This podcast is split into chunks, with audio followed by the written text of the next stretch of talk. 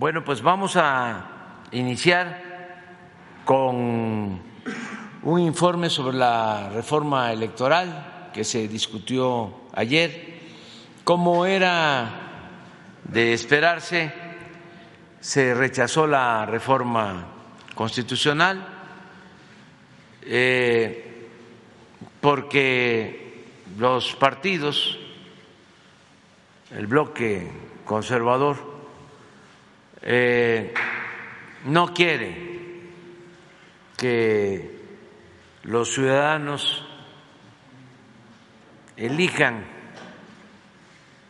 a los consejeros.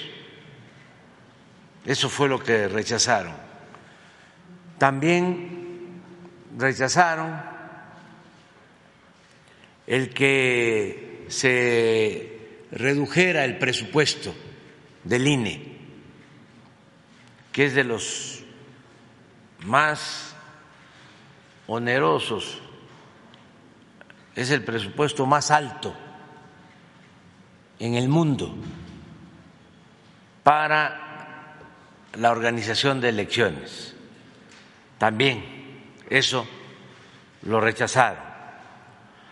Rechazaron por lo mismo que en vez de 500 diputados solo fueran 300 y que no haya diputados plurinominales o de listas. Y rechazaron el que disminuyera el presupuesto a los partidos.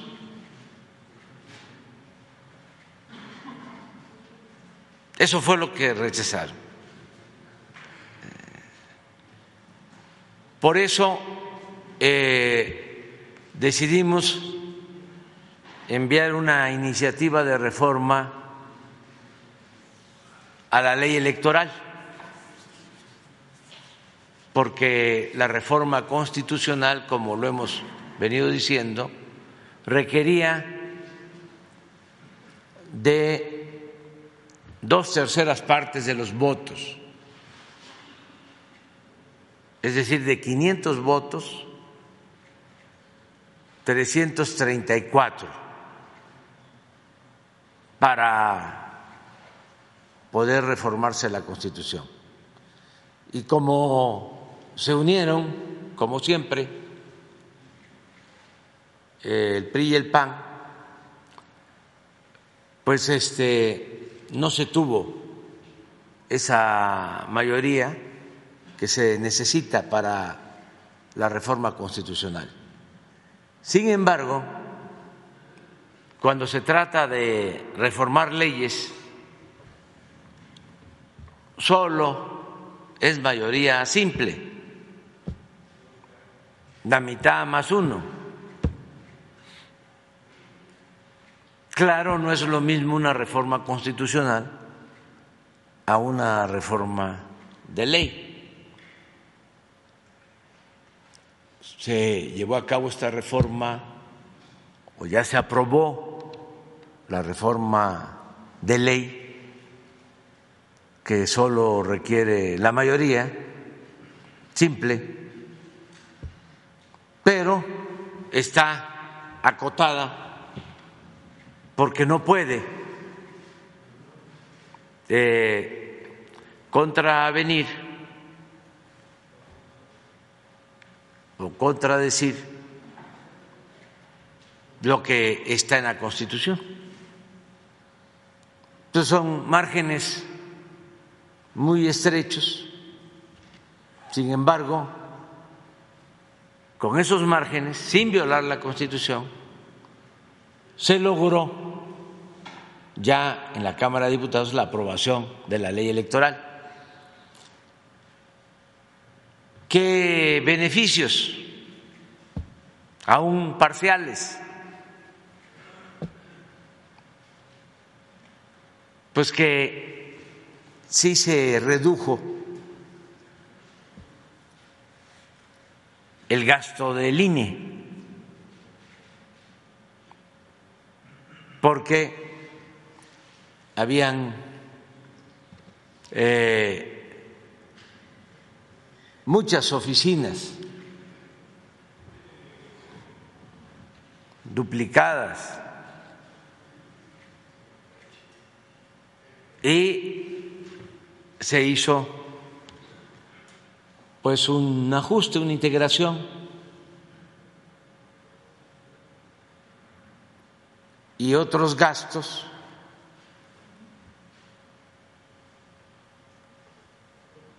en general. Se logró un ahorro como de 3.500 millones de pesos. Algo es algo. Con la reforma a la Constitución, el ahorro hubiese llegado hasta los 15.000 millones.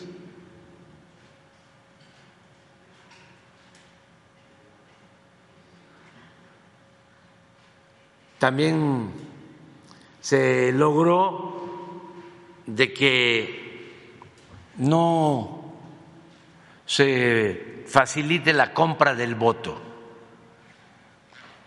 porque nuestros adversarios conservadores pues tienen mucho dinero.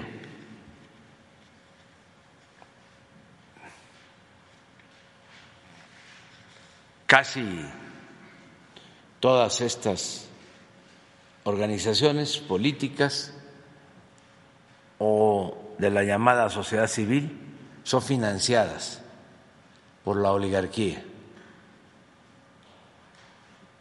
por los potentados de México, que no quieren la democracia porque no quieren que el pueblo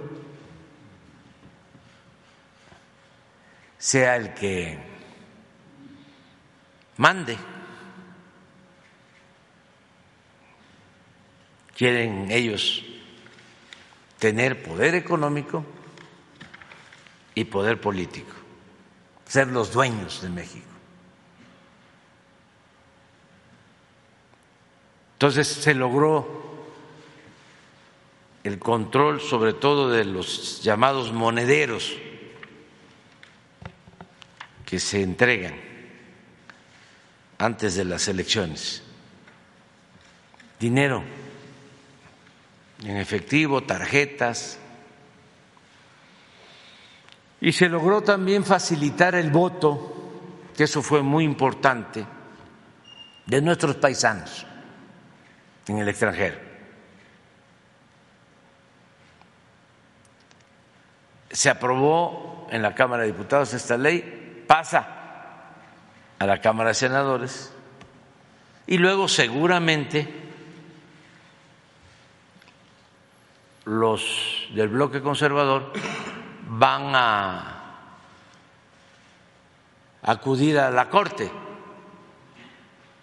para pedir que se declare inconstitucional, y van a ser los ministros de la Corte los que van a decidir. O sea, esto apenas comienza. Pero también es importante que no se abandone esta lucha, que sea tema de discusión en la próxima campaña presidencial.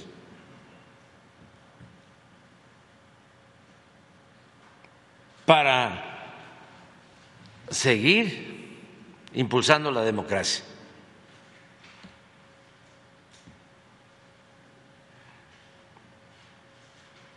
Que se mantenga esta demanda de que sea el pueblo el que elija a los consejeros del INE, no los partidos,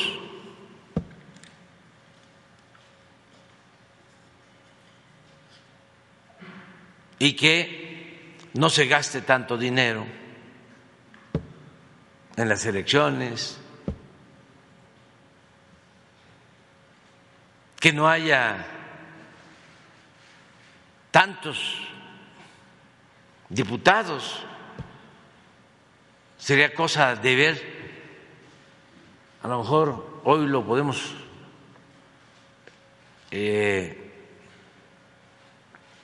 constatar, de cuántos diputados hay en otros países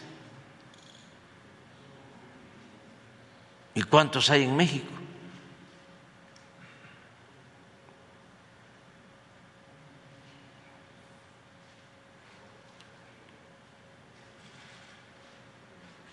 Pero quien va a informar, porque es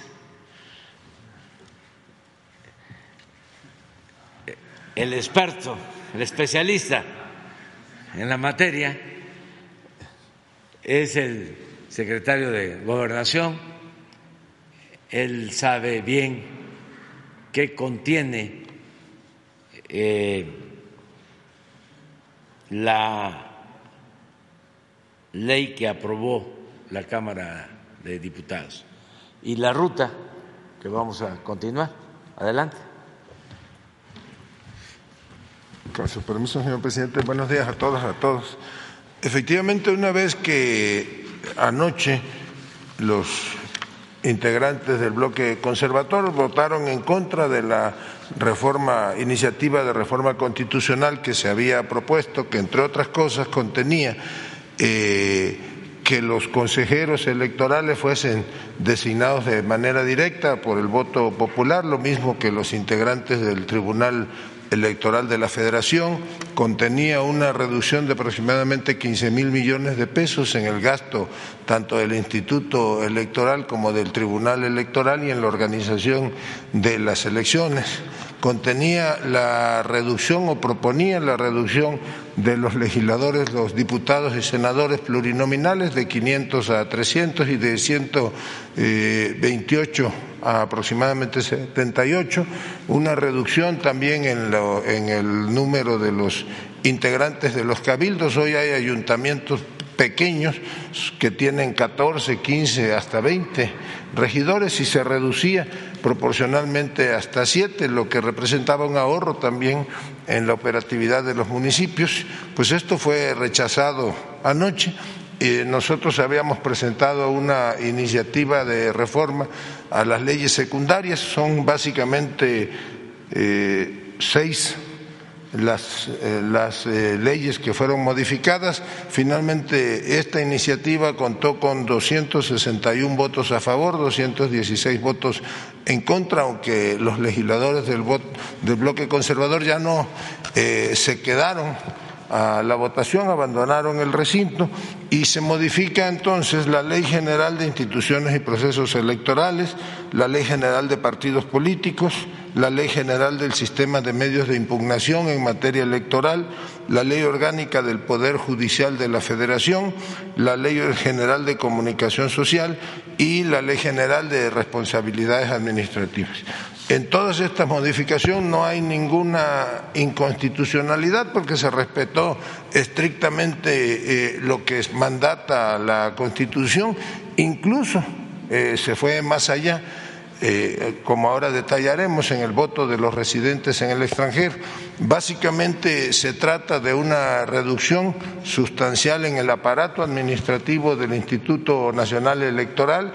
Se le quitan facultades al secretario, a la Secretaría Ejecutiva del Instituto Nacional Electoral, que incluso era quien administraba el gasto del instituto. Ahora se le otorga esa facultad a 5 consejeros designados expresamente por el Pleno, y hay una reducción de aproximadamente 3.500 millones de pesos en lo que corresponde a la operatividad del Instituto Nacional Electoral, que se complementa con el gasto de los organismos locales o del Tribunal Electoral del Poder Judicial de la Federación, y habrá finalmente un ahorro, una economía de un poco más de 5,000 millones de pesos en este primer año.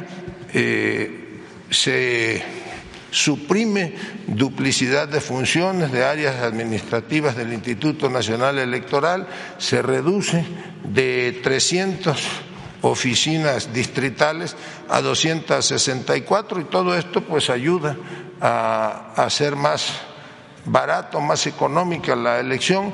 Por primera vez se reconoce que los migrantes o los residentes o los mexicanos que se encuentran en el extranjero van a poder votar por internet, lo van a poder hacer no nada más con su credencial de elector, sino pueden optar por ejercer su derecho al voto con su pasaporte o con la matrícula consular vigente, lo que facilita finalmente la participación. Ahora se le garantiza todavía mayor secrecía al hacerlo vía internet, en una aplicación que estará a disposición días antes de la elección para que ellos puedan ahí emitir su voto. También por primera vez se suprime o se prohíbe que se hagan uso de instrumentos como los monederos electrónicos, como las tarjetas de prepago, que servían para coaccionar y para comprar el voto el día de la jornada electoral. También se reconoce constitucionalmente que no pueden ya el Instituto Electoral o el Tribunal Electoral de la Federación imponer penalidades o impedir o negar el registro a candidaturas si sin que haya más allá de los requisitos que constitucionalmente están señalados para participar. Esto es, que ya no podrán ellos establecer criterios para anular candidaturas.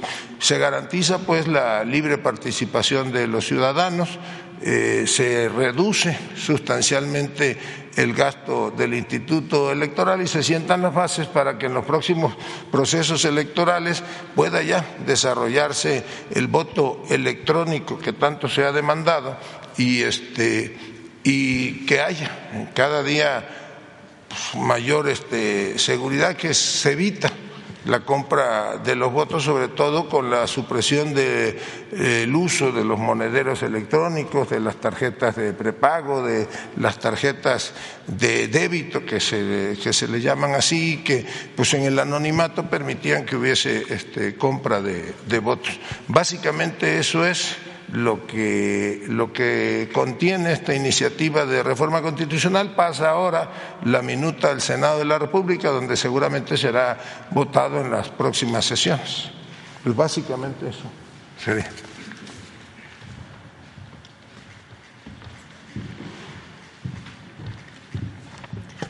Con su permiso, señor presidente, buenos días a todos y a todas.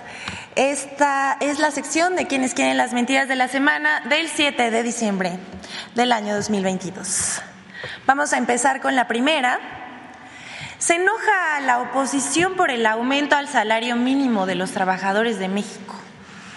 El anuncio del aumento al salario mínimo de 20% para 2023, que se hizo en esta conferencia matutina hace unos días, generó el enojo de la oposición.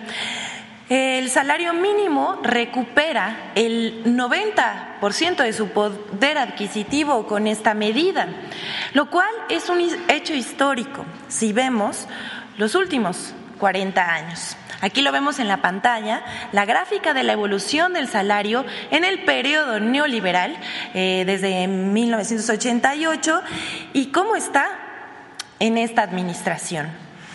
A los conservadores no les gustó y eso se expresó en redes sociales y medios de comunicación como El País, columnas publicadas en los periódicos El Economista, Reforma y El Heraldo, que desacreditaron, minimizaron y mintieron sobre el hecho de que los trabajadores reciban cada vez más una remuneración más justa.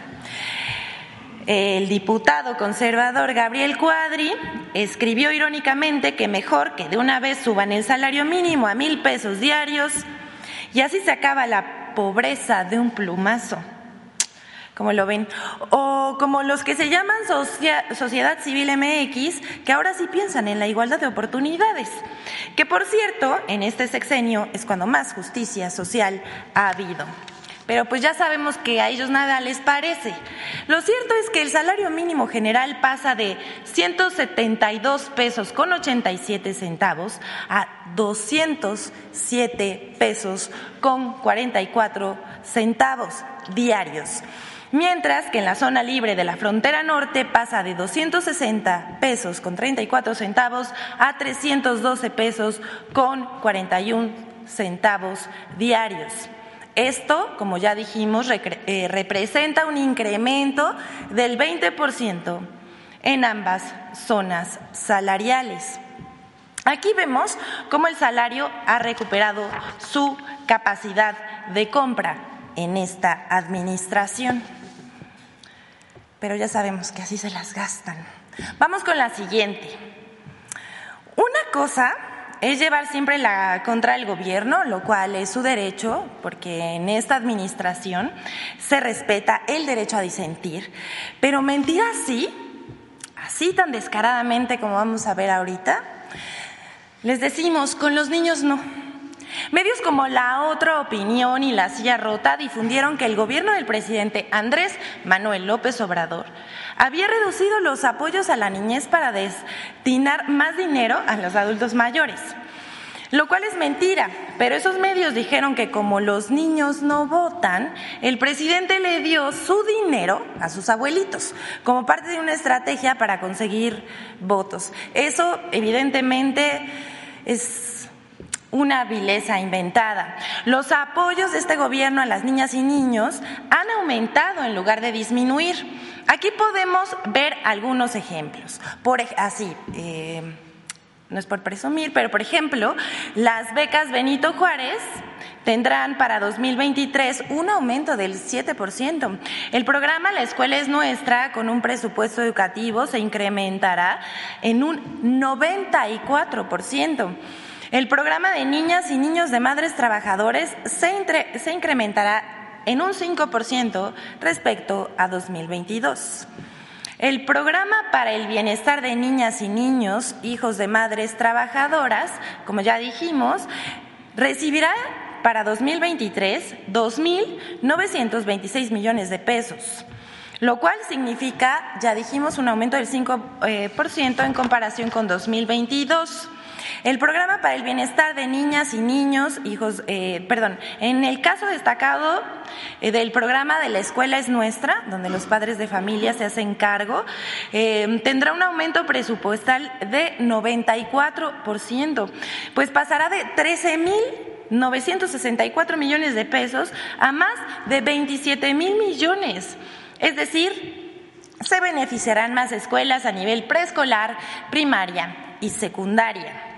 Las becas para el bienestar Benito Juárez, destinadas a estudiantes de educación básica, a las cuales se les destinará 34.922.638 millones de pesos. Es falso, por supuesto que es falso, que el gobierno quite apoyos a niños y niñas para dárselos a los adultos mayores, pero como dijimos, esto aumentó. Y en el caso de la pensión para el bienestar de las personas adultas mayores, recibirá 339.341 millones de pesos, un aumento del 43% respecto a lo aprobado en 2022.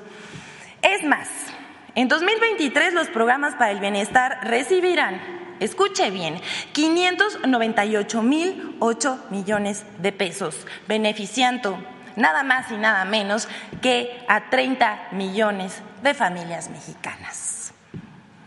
Aquí dejamos esta, pero a propósito de lo abordado por el presidente Andrés Manuel López Obrador y que nos explicó el secretario de Gobernación, Adán Augusto López Hernández, vamos a citar más mentiras sobre la reforma electoral propuesta por el presidente Andrés Manuel López Obrador.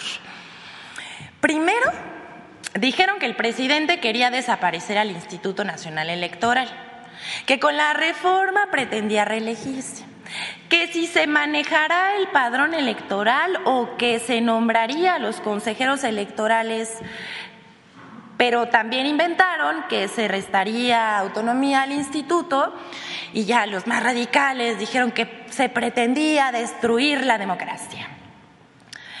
hasta marcharon en contra. Bajo las mentiras que la derecha mexicana inventó para tirar la reforma electoral, que es, por el contrario, a lo que ellos repiten como pregoneros, una medida que intentaba que todos los mexicanos accedieran a la democracia, por ejemplo, a la participativa con las consultas populares.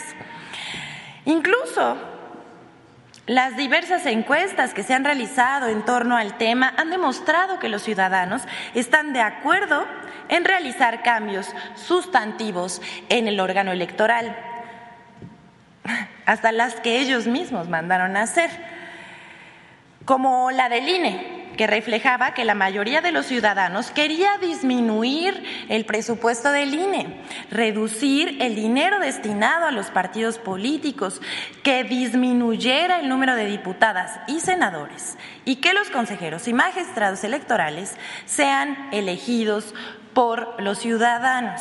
Aquí vemos la encuesta del INE, tenemos que poner atención aquí al 78% que dice que apoya que los consejeros, magistrados electorales sean electos por voto popular. Guarden este dato tantito, porque este tipo de notas y ataques de medios, de líderes de opinión, opositores y demás, hay ciudadanos que se confundieron y lo tomaron por verdad.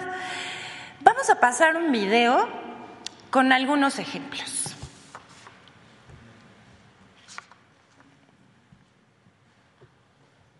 ¿Me ponen el video, por favor? Buenas tardes, aquí estamos en El Ángel defendiendo al INE y quisiera yo hacerle una pregunta. ¿Por qué está defendiendo al INE? Porque pues es una identificación oficial donde defiendo mi derecho de ser un ciudadano mexicano. Para eso estoy aquí, porque pues no es derecho que lo quiten, no tiene ese derecho y no se lo damos. Muy bien. ¿De qué necesita ser defendido el instituto? De no desaparecerlo. ¿La reforma que se presenta busca desaparecerlo? Así es. ¿Dónde en la reforma dice que se busca desaparecer al INE? Habría que verla. Estamos defendiendo lo que es nuestro, lo que hemos trabajado durante casi, pues yo por lo menos 50 años y otros más de 50 años. ¿Y qué es eso que se está defendiendo hoy? El voto de las personas, el que sea libre, el que si queremos mejorar las cosas tenemos que empezar por sostener lo que ya existe. La libertad. La libertad de expresión, la libertad de votar. Oye, ¿la reforma electoral, a tu punto de vista, pone en riesgo la democracia? Obviamente, amigo.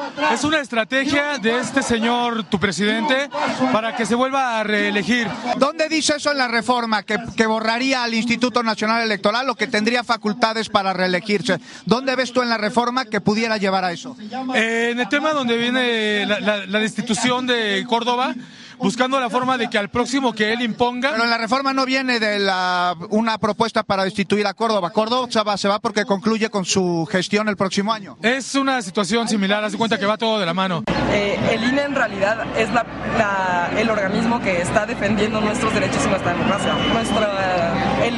La mayoría del presupuesto del INE, de hecho, se va a nuestras credenciales de elector, porque en otros países, por ejemplo, las identificaciones de los ciudadanos son manejadas por organismos tipo la CEDOC, pero en México, como tenemos el trauma histórico del PRI, de los fraudes y así, preferimos que el organismo que se encarga de las identidades de los ciudadanos sea autónomo.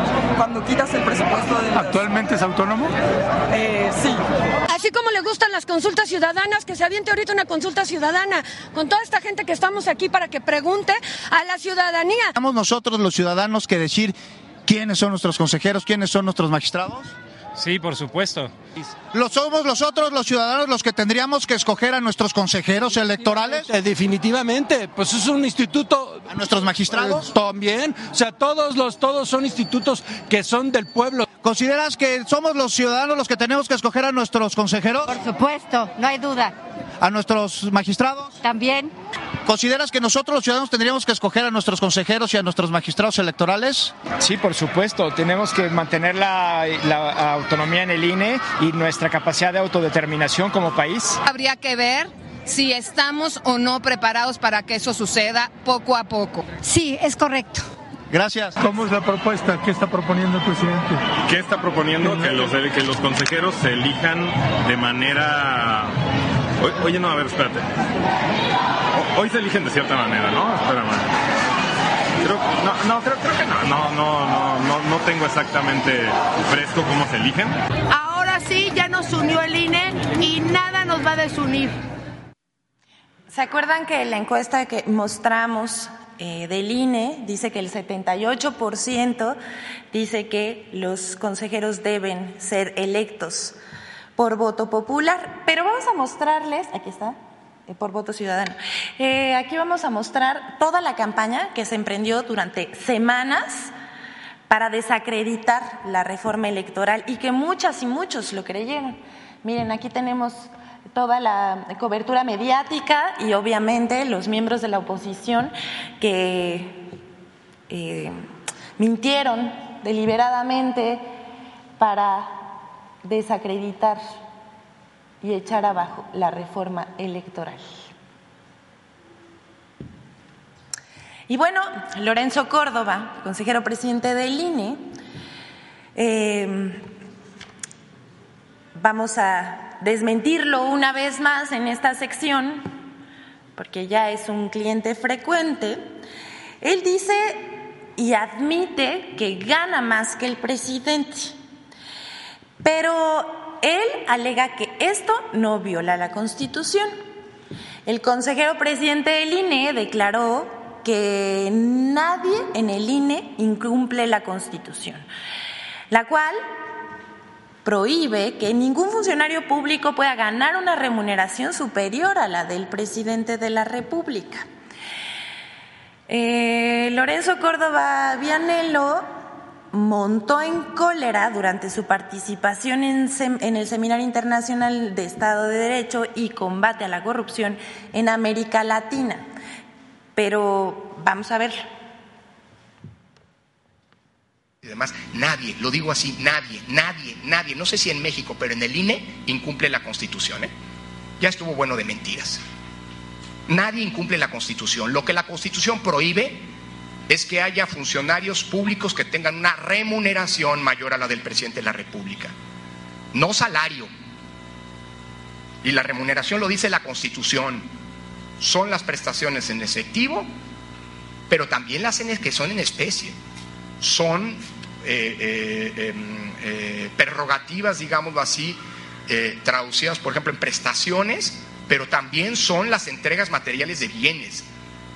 Y si sumamos, si la Cámara de Diputados, hablando de rendición de cuentas, cumpliera lo que la Corte le ha ordenado desde hace ya más de 3 años, cosa que no han hecho, fijar, determinar cuál es la remuneración del presidente de la República, nadie, al menos en el INE, tendría una remuneración mayor porque no la tenemos a la del presidente de la República. ¿Cómo ven? El consejero presidente del Instituto Nacional Electoral, con todo respeto, miente. Según el Manual de Percepciones de los Servidores Públicos de las Dependencias y Entidades de la Administración Pública Federal, el límite de la percepción ordinaria mensual del presidente es de 174.026 pesos mensuales, brutos. Netos son 120.000 pesos. Percepción que ya incluye el sueldo y las prestaciones en efectivo y en especie.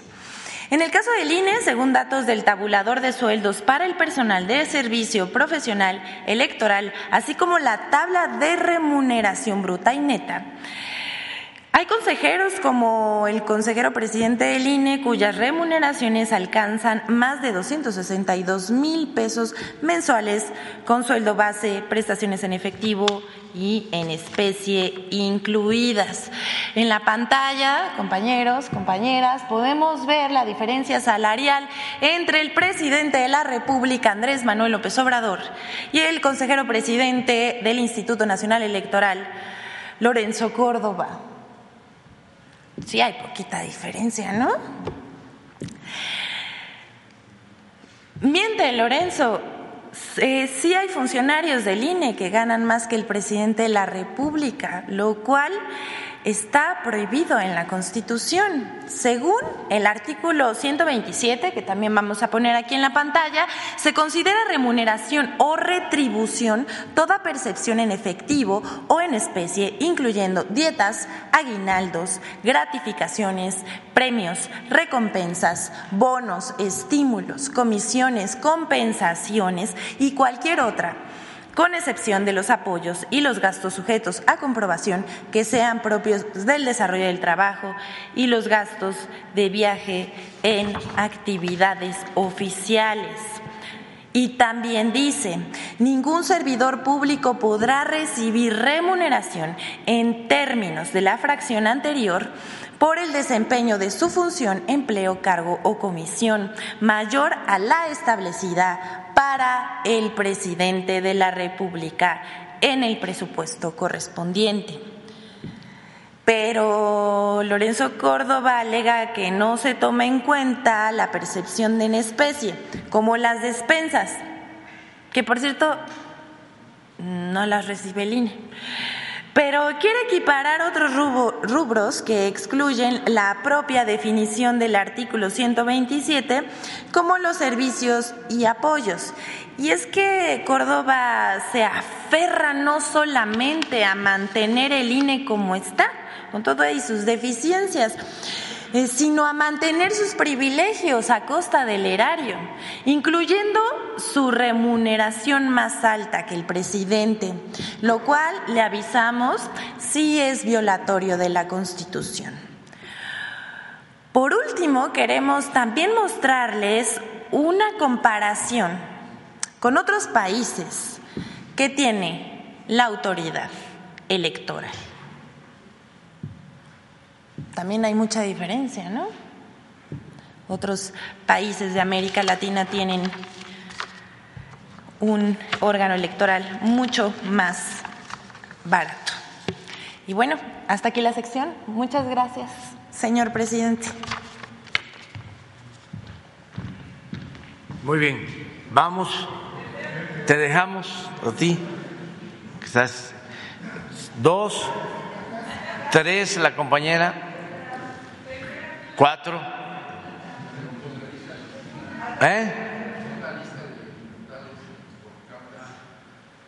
¿La qué? A ver, si está, nada más para saber. ¿Cuántos diputados por país? Porque esto es muy importante. A ver, Jesús, tú explícalo. Esto es por los de mayor a menor. Los países que tienen mayor población tienen más diputados. China, evidentemente, pues tiene una población muy grande, tiene 2.987 diputados. Reino Unido tiene 765, Corea del Norte 687, Alemania 630, Cuba 614, Nepal 600. Francia 577 y Indonesia, que pues tiene una población también muy grande, que es 560 diputados, la India 552, también tiene más de 1,000 millones de población, y Turquía 550, Etiopía 547, Brasil 513, a partir de Egipto y Congo y México, que tienen alrededor de 500, junto con Tailandia. Ya a partir de eso, todos los demás países tienen menos de 500 diputados. Vietnam tiene 498, Japón tiene 480, Argelia 462, Polonia 460, Rusia 450, Ucrania tiene 450, Estados Unidos tiene 435, Sudáfrica tiene 400, Hungría, Uganda, Nigeria tienen 386 a 360, España tiene 350 y bueno, de países comparables, Italia tiene 315, Canadá 308, Grecia 300, Argentina tiene 257. Y bueno, pues así ya los demás son menores a alrededor de 200 diputados, como Suiza, que tiene 200, Austria, que tiene 183, Dinamarca tiene 179, Colombia, pues que es un país similar a México, tiene 166. Y bueno, en el caso de Venezuela es una sola cámara, tiene 165. Australia 150. Los Países Bajos tienen 150 también diputados. Ecuador 137. Y bueno, pues más o menos son países comparables. Ya Honduras, Perú tiene 130, Honduras 128.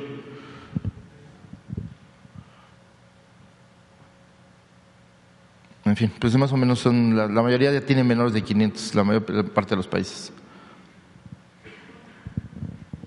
Muy bien. Adelante. Muy buenos días, señor presidente. Buenos días, señores secretarios, la buscadora de la verdad, la procuradora de la verdad. Muchas gracias. Muy buenos días a todos mis compañeros. Señor presidente, después de su reciente marcha, que dejó a miles y miles y miles sentados en la columna de la Independencia, se ataron ahí, no querían irse porque usted no llegaba a la columna de la Independencia, y aunque ya hubiera arrancado, como no llegó, se sentían muy frustrados, se sintieron animados, estaban ahí, estaba ahí en los presenciales del lado sur de la columna, el señor secretario de Gobernación, ahí estaba la gobernadora de Campeche, el diputado Noroña, y tuvieron que regresarse hacia el punto donde usted arrancó la marcha. Se mostró entonces el gran interés de la ciudadanía por estar en su marcha, y se fueron un poco tristones porque no lo vieron y no se sintieron mirados también por el presidente que admiran. ¿Qué perfil tiene su presidencia de la República, señor presidente López Obrador? Dado es la propia presidencia la que hace y dibuja y da contorno y hace acción al presidente, y de los personajes que su administración distingue, entre ellos el presidente Lázaro Cárdenas, haya usted con él similitud, él en la defensa del petróleo, en la consolidación de la reforma agraria, en la educación socialista, etcétera, etcétera, lo que su presidencia nos legó. Usted tiene que defender el litio. Viene el señor Kerry, que lo mismo pacta con palestinos y judíos, que dice que viene por el ambiente, se nota a leguas que viene por otra cosa más importante, que es el litio, o uno puede colegir que viene por el litio. Y así en su proceder, el hecho de que usted les llama sus corcholatas, Agustín Yáñez las llama en su novela Al filo del agua a las vidas canicas, a los personajes canicas. Usted tiene previsto que también, como en el caso del presidente Cárdenas, que no pudo sacar adelante al general Múgica, según nos lo cuenta en sus propias memorias, Cárdenas por Cárdenas, y también Lorenzo Meyer, las dificultades que planteó las defecciones de Andreu Almazán y las complicidades que buscaba en Estados Unidos, y la situación mundial también. ¿Piensa usted que su sucesor va a tener muchas dificultades para dar el mismo aliento que usted ha puesto a la Cuarta Transformación? ¿Le será más trabajoso, más difícil, o tendrá que atenuar ese impulso? Muchas gracias por esta primera respuesta. Pues es muy bueno. Mira, Miguel,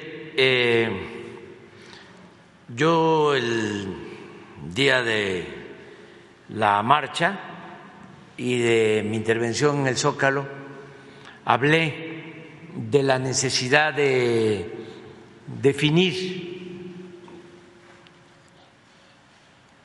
el modelo político que estamos llevando a cabo en la actualidad en el país. Ya sabes, y lo he dicho muchas veces, que la política, entre otras cosas, es pensamiento y es acción. Y que en momentos de transformación lo más importante son los hechos. Pero sí considero importante definir teóricamente cómo podríamos llamarle o bautizar lo que estamos haciendo. Y después de pensarlo, llegué a la conclusión de proponer que lo nuestro se conozca como humanismo mexicano. Y no solo por aquello de que nada humano me es ajeno, que es un planteamiento universal, como otras corrientes del pensamiento universal, sino tomando en cuenta fundamentalmente las aportaciones de la historia de México, lo fecundo que ha sido nuestra historia y el papel destacadísimo de nuestros dirigentes históricos.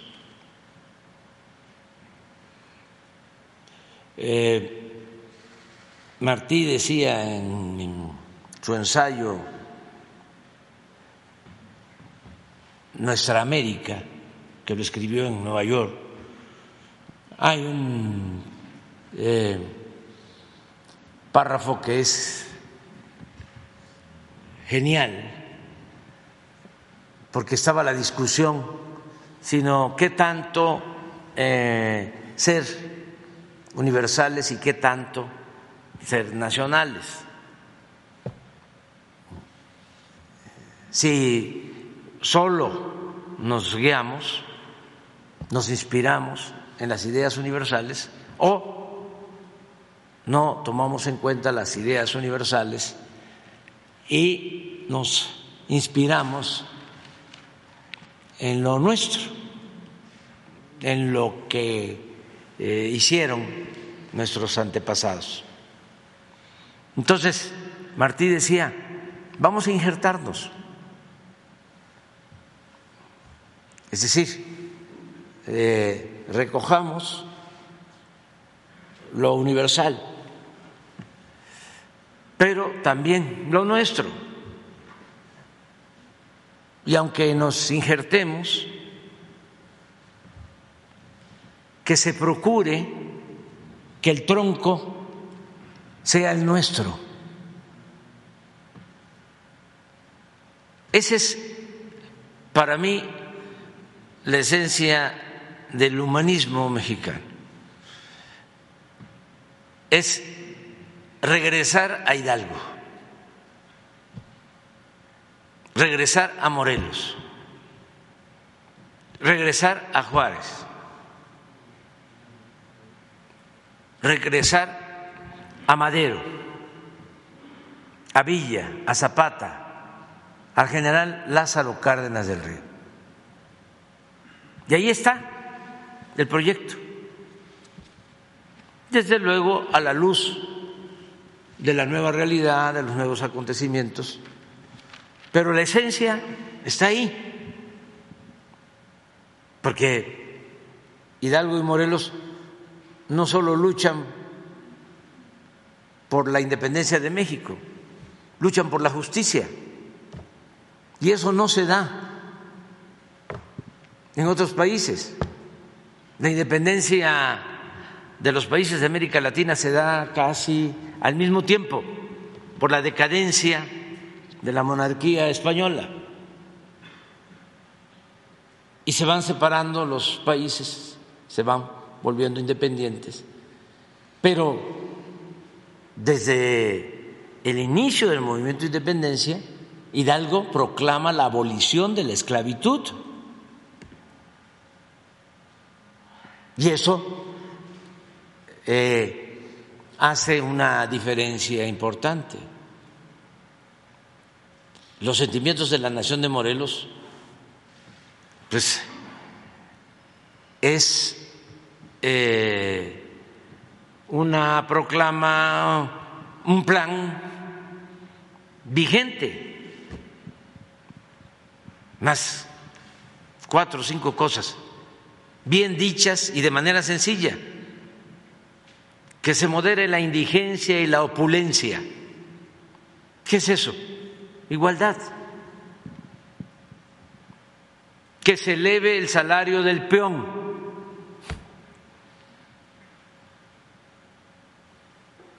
que se eduque al hijo del campesino y al hijo del barretero como al hijo del más rico hacendado. Esa es educación pública. Que haya tribunales que defiendan al débil de los abusos que comete el fuerte. Eso es Morelos. Maestro Pellicer tiene un poema bellísimo sobre Morelos que dice palabras más, palabras menos. ¿Quieres saber quién es Morelos? Es como una piedra que entra por la ventana en una cena de potentados.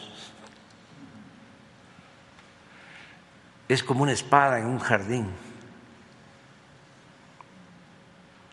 Luego, Juárez. ¿Dónde están los Juárez en el mundo? Genio de la política.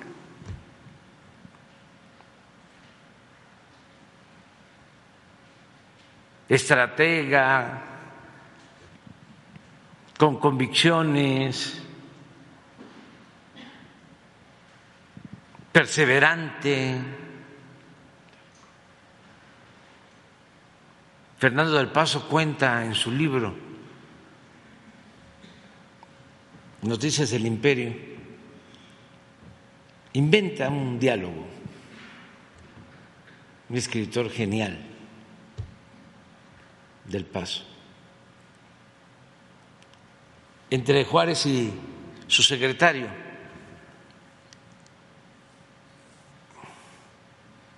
Juárez le dice a su secretario: yo no voy a poder pasar a la historia como un héroe de a caballo, como O'Higgins, como Bolívar, como Morelos, porque yo solo sé montar mulas.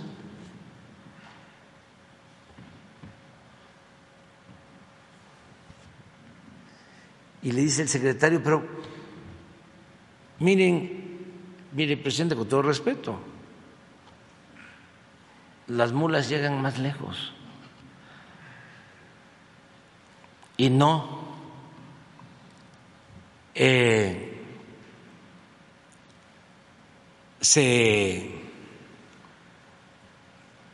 derrumban, no se desbarrancan.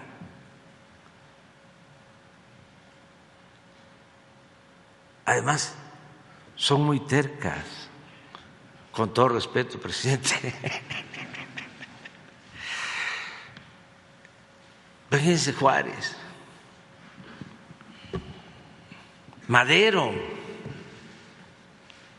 un genio, hombre bueno, que se adelantó muchísimo a su tiempo.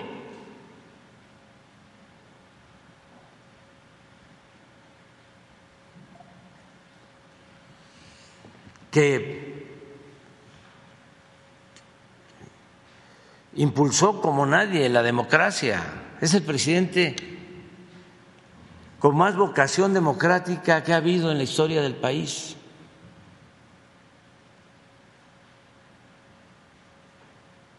Luego, la lealtad de Zapata. Hay un diálogo. Madero, Zapata, porque al inicio se llevaban bien, pero los conservadores todavía del porfiriato, en el interinato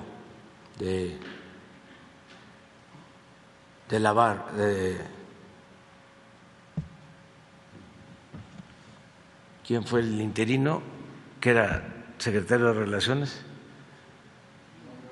León de la Barra, el interino, ahí en el interinato, que es un interinato, dice Vasconcelos, negro, ahí buscan separarlos y lo logran, porque sabían que si Madero y Zapata se entendían, Madero iba a tener la base social que era indispensable para llevar a cabo la transformación, para enfrentar al viejo régimen, que es una de las grandes lecciones en la historia. No se puede enfrentar a un grupo de intereses creados, a una oligarquía, si no se tiene una base social. Se requiere del pueblo. Si no, sucede lo que lamentablemente le pasó al apóstol de nuestra democracia.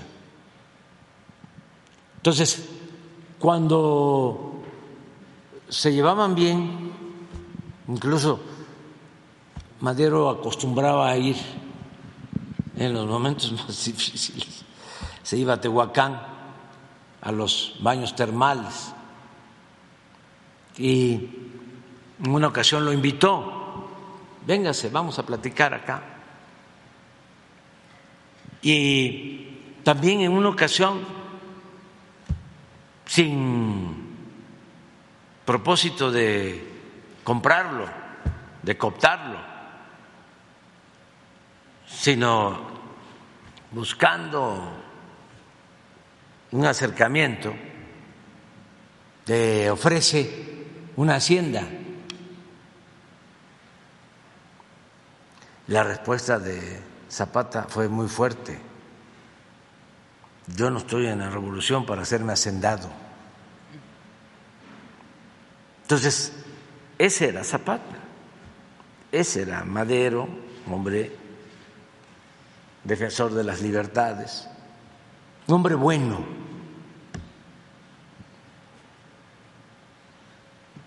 Víctima de una pandilla de rufianes. Villa, la genialidad, fue Villa, entre otras cosas, 6 meses gobernador de Chihuahua. Y había que revisar lo que hizo, Katz lo cuenta también Pedro Salmerón,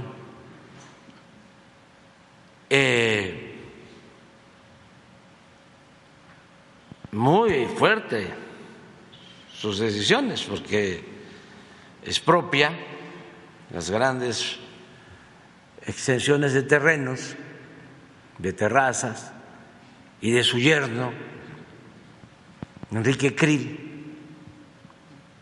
y con todos esos bienes creó un banco y de esa manera financió el desarrollo del Estado y apoyó al pueblo. Y fue 6 meses nada más gobernador. Y el general Cárdenas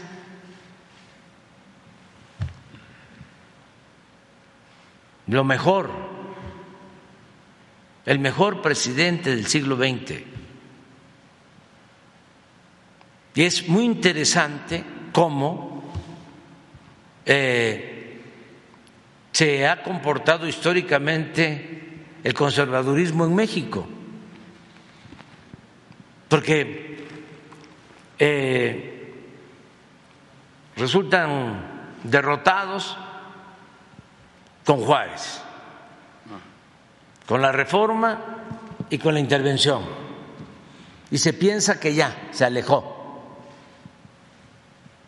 el riesgo del conservadurismo, pues no, retoña. que resurgen con el porfiriato.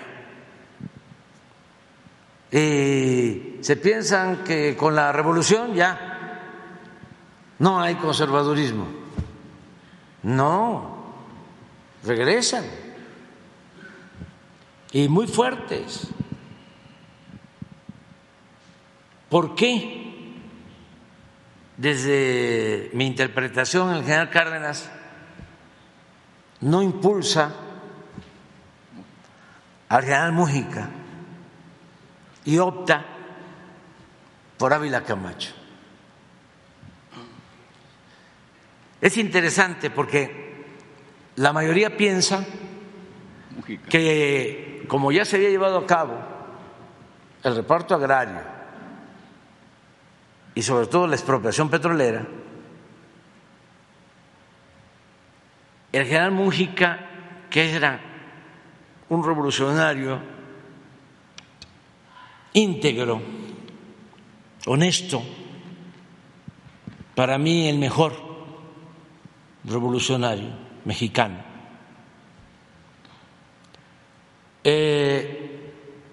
iba, según los historiadores y analistas, pues a profundizar aún más en la política cardenista, o cuando menos mantener esa política. Entonces, hay la idea de que eso iba a causar que nos invadieran los estadounidenses, que no iban a aguantar un gobierno como el del general Múgica, y que por eso el general Cárdenas opta por un militar moderado que también tenía relaciones con él, pero no igual que las relaciones que tenía con el general Múgica. El general Múgica, bueno, para empezar eran paisanos, y el general Múgica era como su referente, como su maestro, un poco lo que fue Melchor Ocampo de Benito Juárez. Cuando la expropiación petrolera, es con el general Múgica con el que platica sobre el tema.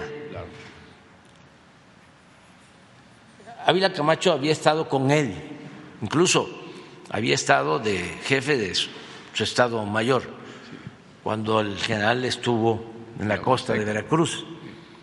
Se conocían también, pero el general Ávila Camacho era moderado, el general Múgica tenía posturas más firmes, más a favor del pueblo. Entonces, se piensa que nos iban a invadir y que el general optó por una opción moderada. Te dice que ahí se desvió la revolución, ahí se empezó a olvidar de los ideales, de los principios. Pero yo sostengo que no fue por eso, no fue el temor a que nos invadieran, porque estaba el presidente Roosevelt en Estados Unidos y había muy buena relación. El presidente Roosevelt fue muy respetuoso de México, fue respetuoso de la expropiación petrolera y fue un titán de las libertades. Así le llamó Neruda al presidente Franklin Delano Roosevelt, y es el creador de las famosas 4 libertades, la libertad de pensamiento, la libertad de creencia, la libertad de vivir libres de temores y la libertad de vivir libres de miseria. Eso es Roosevelt. Entonces, no había por ahí riesgo. Era el conservadurismo mexicano que estaba envalentonado, muy enojado. Calles. Y por eso surge el PAN en el 39. No postulan candidatos, pero apoyan esa derecha, ese conservadurismo mexicano, a Andreu Almazán. Y aún con Ávila Camacho, la confrontación fue frontal. Dieron muchos muertos en la elección. Entonces, con el general Múgica de candidato, se corría un riesgo de guerra civil. ¿Riesgo de? De guerra civil. Eso yo creo que el general Cárdenas lo tomó en cuenta. Entonces, ¿qué pasó ahora en la marcha y qué estamos viviendo? Pues un momento de definiciones, porque ese mismo pensamiento conservador se mantuvo, pero con una alta dosis de simulación, de hipocresía. Entonces, se hablaba de democracia y se impulsaba la democracia siempre y cuando los beneficios de esa supuesta democracia se dirigieran a las minorías. Es una democracia muy peculiar. Siempre digo, es un sistema de gobierno donde todos los intereses cuentan menos el interés del pueblo. Entonces, cuando llegamos nosotros, decimos, esta es una transformación, no es una lucha armada, pero sí es una revolución de las conciencias. Y vamos a atender a todos, vamos a escuchar a todos, vamos a respetar a todos, pero se le va a dar preferencia a los pobres, que son la mayoría, por humanismo, porque nos conviene a todos y también porque los pobres son leales. Los potentados no.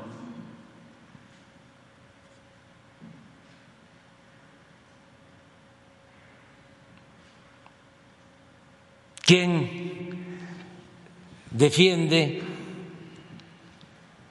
un proceso de transformación en beneficio del pueblo? El pueblo. Solo el pueblo puede salvar al pueblo.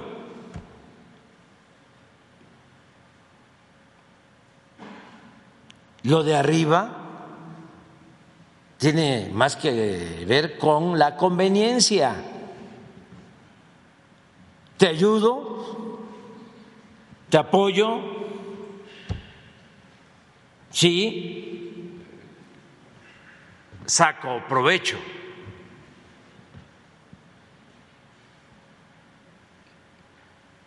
Ayer vi un Twitter de Claudia X González, pero lo retoma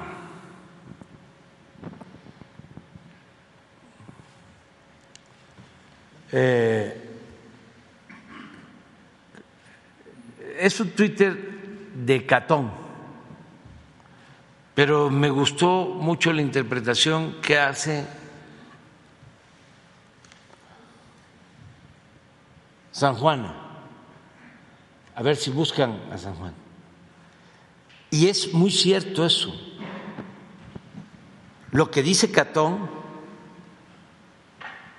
y lo que dice San Juan. Y así están las cosas. Porque ¿para qué nos vamos a andar dorando la píldora?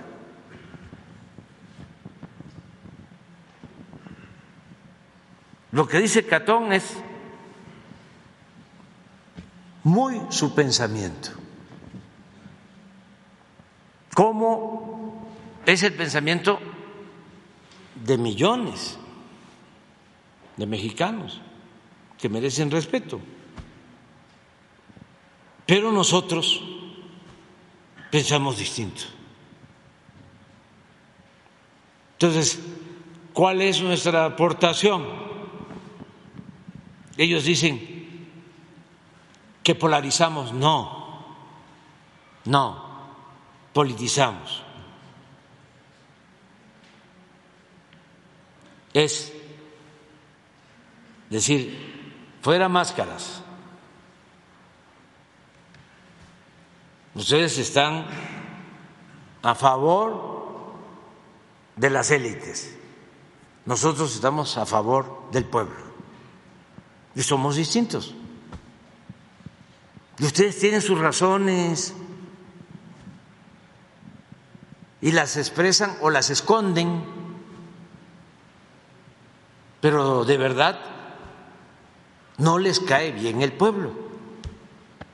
No le tienen amor al pueblo, desprecian al pueblo y son racistas y son clasistas.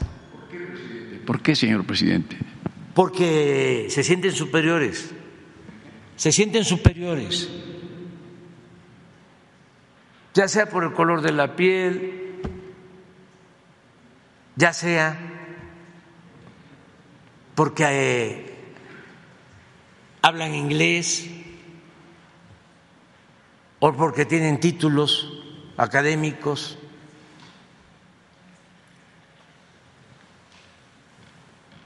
De nivel de maestría, de doctorado, postdoctorado, o porque tienen más recursos económicos y un pensamiento por el cual desde que el mundo es mundo, pues hay gente afortunada y hay gente que haga lo que haga no va a poder salir adelante, que el que nace pobre está condenado a morir pobre, y nosotros no aceptamos eso. Y también, aunque estamos porque la gente mejore, que haya precisamente lo que no quieren que exista, la movilidad social, que con trabajo el hijo del campesino, el hijo del obrero, el hijo del comerciante, del maestro pueda ascender en escala social, como se podía antes, sin tener que irse del país, sin tener que buscarse la vida como se pueda, porque había la posibilidad de salir adelante, de estudiar. Yo siempre recuerdo que cuando llegué aquí a estudiar en la universidad, de 10 que presentábamos examen para ingresar a la UNAM, entrábamos 9, rechazaban a 1, y en el periodo neoliberal fue lo opuesto, de 10 aceptaban a 1 y rechazaban a 9. Y esto no fue casual.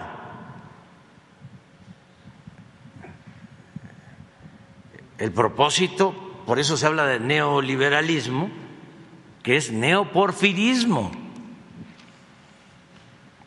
Que estudie el que tenga para pagar colegiatura. Y se puso la educación y la salud al mercado como si fuese una mercancía. Pero esa es una mentalidad que existe. Es lo mismo que se expresa. ¿Cómo aumentan el salario? Si estaba re bien durante todo el periodo neoliberal, el salario no solo no aumentó, se redujo en términos reales. Y ahora que se aumenta, está mal. Y dicen, ¿y qué? El mínimo. ¿Sí? Nada más que cuando empezó el neoliberalismo, hace 30, 40 años, un salario mínimo alcanzaba para comprar 50 kilos de tortilla. Y cuando nosotros llegamos, alcanzaba para 5 kilos el salario. Ahora, a pesar de la inflación, con este aumento va a llegar a 10 kilos.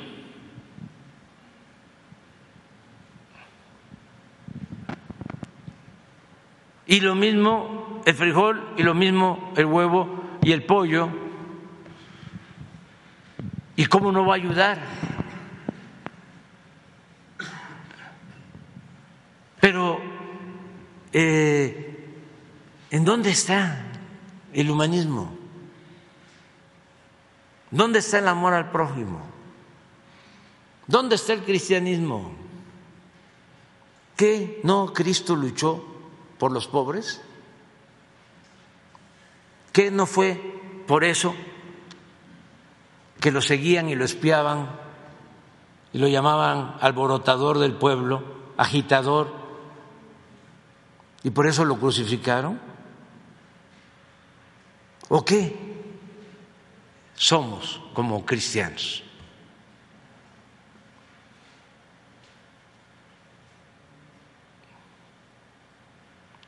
Todos, sean católicos, evangélicos o libres pensadores, porque independientemente de la religión, el cristianismo es una corriente del pensamiento humanista.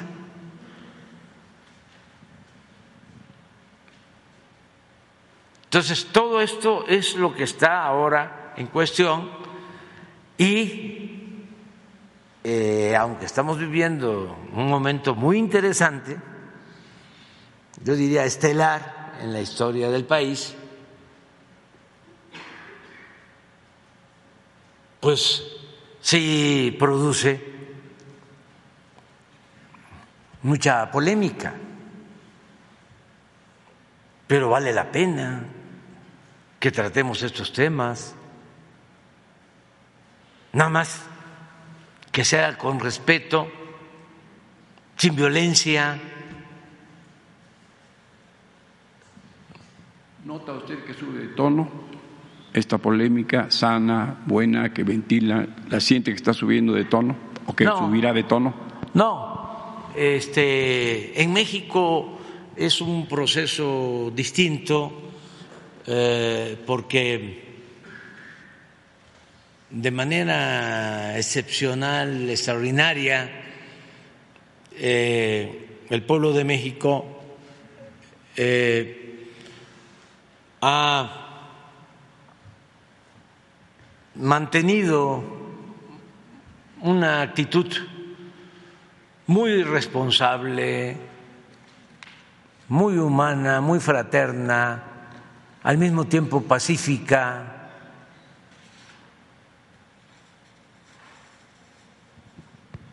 Me llena de orgullo el poder decir que es de los pueblos del mundo con más desarrollo político. Es de los pueblos más politizados del mundo.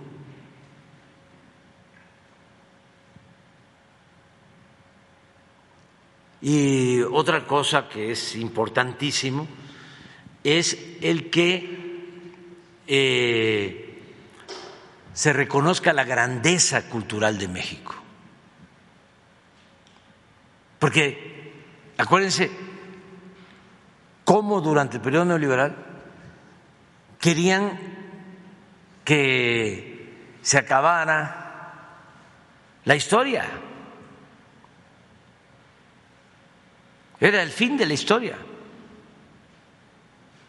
Los desfiles de la revolución se suspendieron. Eran desfiles deportivos, y hubieron años durante el periodo neoliberal que no hubo desfile el 20 de noviembre. Incluso toda una lanzada de intelectuales orgánicos en contra de nuestros héroes, buscándoles sus defectos a Hidalgo, a Morelos, a Juárez, a todos. Se alentó mucho eso. Bueno, se suprimió el civismo, la historia se hizo a un lado.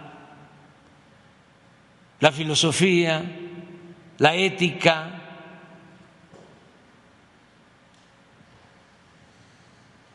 y ahora no, ahora regresamos. ¿Cómo no vamos a estar orgullosos de nuestra independencia, de nuestra reforma, de nuestra revolución, la primera revolución social del siglo XX, profunda, excepcional? ¿Cómo no vamos a estar orgullosos de nuestra política exterior, su tradición de asilo, de protección a perseguidos de otros países? No solo españoles, judíos, de todos lados, de América del Sur. Va uno a Chile, va uno a Argentina, a Bolivia, a cualquier país de América del Sur. Y es un amor a México.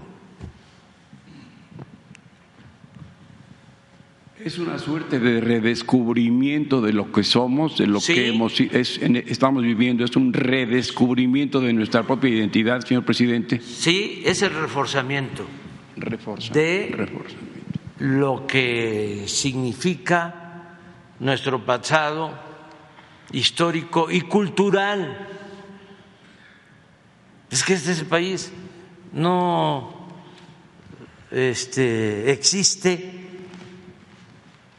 de la llegada de los invasores españoles a la actualidad. No es que a partir de ahí inició la civilización en México.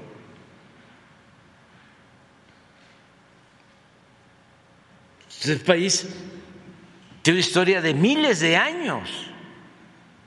Una de las cosas más importantes del Tren Maya es que va a ayudar a que se descubra la grandeza cultural, artística de lo que fue la gran civilización maya.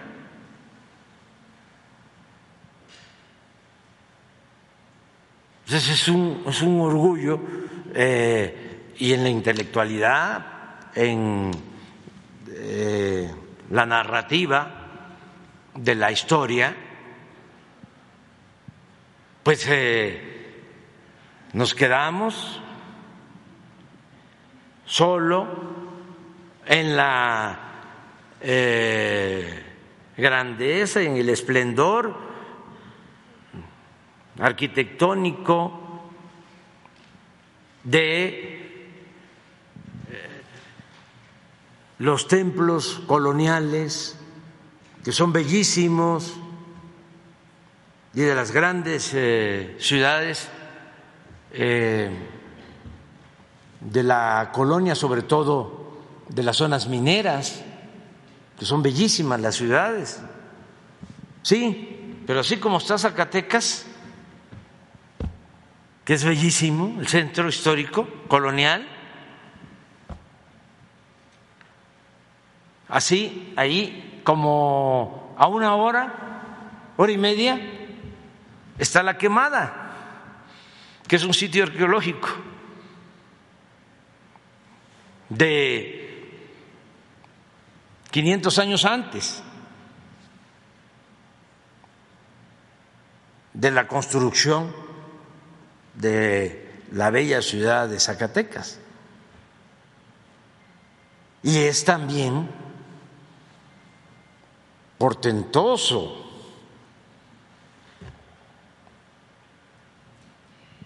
Entonces, estoy hablando del norte. Imagínense del sur, del sureste, todo lo que tuvo que ver con la cultura madre, con la cultura olmeca,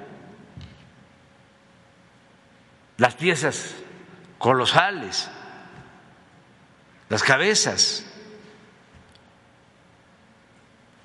la pintura, la escultura, el arte maya, de hace 3,000 años. ¿Y cuándo llegaron los españoles? Hace 500.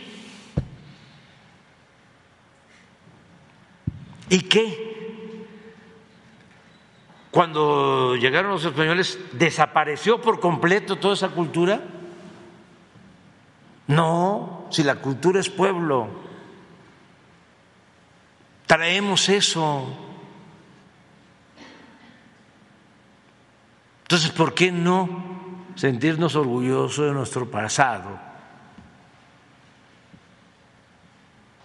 ¿Por qué borrarlo? Pero en fin, no encontraron... A ver, pon, porque esta es la esencia de todo. Y sí, esto es lo que dice Catón.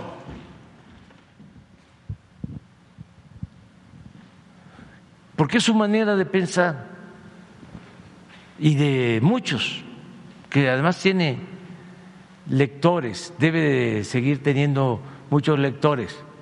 Dice, yo no tengo por presidente a López. Él nos dividió a los mexicanos en dos grupos. Yo dividí a los mexicanos en dos grupos. Cosa que me llena de orgullo, ¿eh? Es un timbre de orgullo. y yo quedé en el que no es de su propiedad. Ahí exagera un poco, pero sí da la idea. Eso es lo que ellos llaman polarización, o sea, se divide en dos. No, afortunadamente, no los que son de mi propiedad, sino los que pertenecen al pueblo raso son mayoría, y los que están con el proyecto de transformación. Entonces, Claudio pues lo retuitea porque pues coincide plenamente, como muchos otros.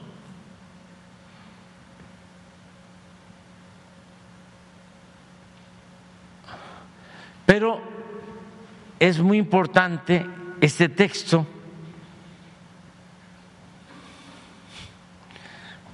Antes le responde, es este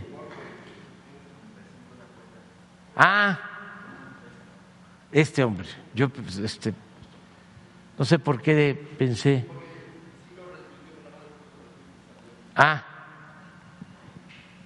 esto es lo que, este es el fenómeno también nuevo. ¿Quién es Jorge? ¿Quién sabe? Es un ciudadano. Pero miren qué claridad.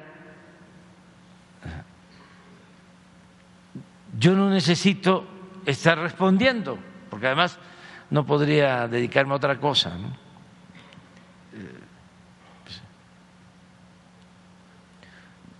Esto no lo voy a leer, pero esto sí.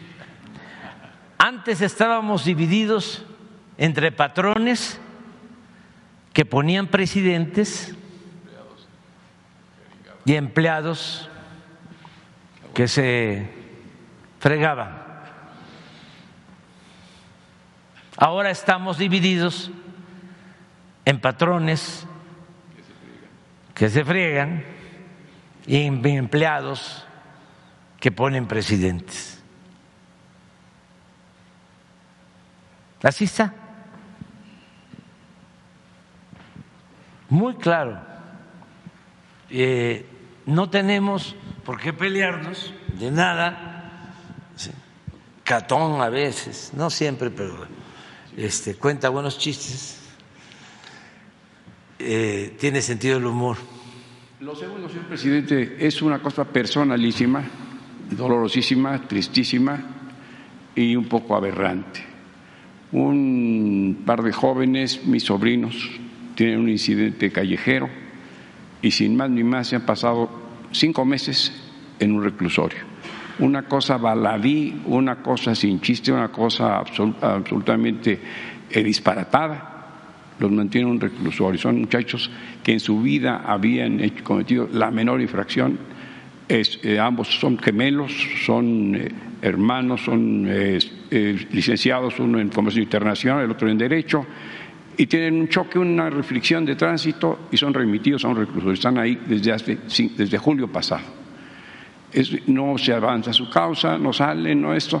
Es terrible que una discusión de a nada, que cualquier ciudadano lamentable tiene una fricción con otro ciudadano y acaben en 2 muchachos que las familias están empobreciéndose porque es un infierno, una cárcel, lamentablemente. Peor todavía es, ojalá pudiéramos hacer algo por ello. Sí, Miguel. Perdone la petición y perdonen a todos, pero es una cosa dolorosísima. Sí, ayudamos.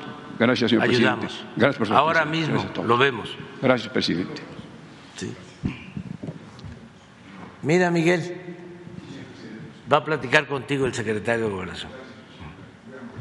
Adelante, vamos. Gracias. Buenos días, presidente. Pedro Domínguez, de Milenio. Me gustaría preguntarle su opinión sobre esta propuesta que ya pusieron sobre la mesa Marcelo Ebrard y Ricardo Monreal y que incluso la jefa de gobierno, Claudia Sheinbaum, ya aceptó, de que exista un debate entre los aspirantes a la candidatura de Morena a la presidencia de la República. Me gustaría conocer su opinión sobre este tema, si cree que es necesario que se lleve a cabo este debate y si abonaría a que se eligiera mejor al candidato de Morena a la presidencia. Pues si ellos lo aceptan, sí, no hay por qué negarse a que den a conocer sus planteamientos, solo tener cuidado de que no los vayan a acusar de actos anticipados de campaña, o porque pues andan muy estrictos.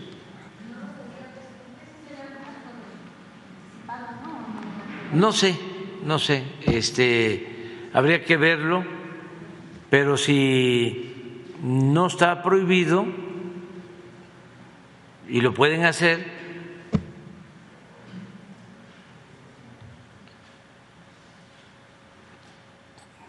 ejercen su libertad. Ahora, el canciller Marcelo Ebrard también mencionó que sería necesario, o que a su manera de ver se debería separar del cargo, o se debería ya decir entre enero y febrero del próximo año cuándo se deben de separar del cargo los que están aspirando a la candidatura de Morena. ¿Usted para cuándo cree que deben renunciar, por ejemplo, el canciller o el mismo secretario de Gobernación para poder aspirar? En eso, el estatuto de Morena. Está acorde a la Constitución. ¿Y qué dice la Constitución? Un año antes de la elección. Un año antes. Eso. Un año antes, la elección va a ser en junio. O sea que en junio del 23. 6 meses, perdón. ¿6 meses? 6 meses. Ah, 6 meses. Entonces en diciembre. Y aprovechando la presencia del secretario de Gobernación, ¿se sumaría a esta intención o a esta propuesta de debatir con Claudia Sheinbaum y el canciller e incluso Ricardo Monreal para dejar ver sus propuestas frente a la militancia morena, secretario? Pues el tiempo. ¿Pero aceptaría sumarse a este debate? Sí, claro. Dice que sí, ¿no? Pues sí. Bueno, ya está, pero ya no toquen esos temas aquí. Sí, en otro tema, presidente, sobre su viaje a Perú, me gustaría saber si ya tiene definida su agenda, además de, obviamente, la cumbre de la alianza como tal, el pleno, si un día anterior o un día o ese mismo día a lo largo de las actividades tiene previsto visitar algún monumento o alguna actividad extraordinaria aparte de esta cumbre, como lo ha hecho en Washington o en Nueva York, presidente. Estamos revisando el programa, le corresponde al secretario de Relaciones, a Marcelo Ebrard, pues establecer comunicación con los gobiernos integrantes de la Alianza del Pacífico. Ya han confirmado el presidente de Chile, el presidente de Colombia, desde luego el presidente de Perú. También están invitados el presidente de Costa Rica, de Honduras,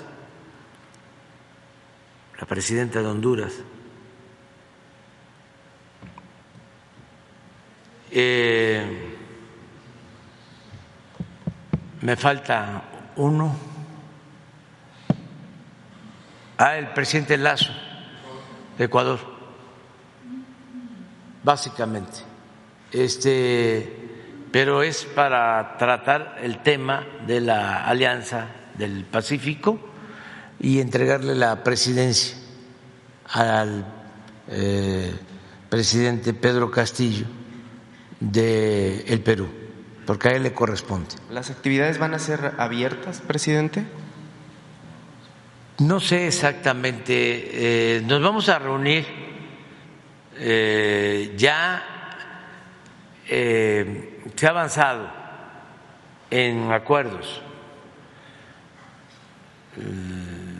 como estaba programado que se iba a realizar en México la cumbre o la reunión de la Alianza del Pacífico, vinieron cancilleres, se reunieron, ya hay acuerdos, y básicamente es ir a entregar la presidencia, porque no le permitieron al presidente Castillo estar en México y por eso se acordó ir a entregarle la presidencia de la Alianza del Pacífico.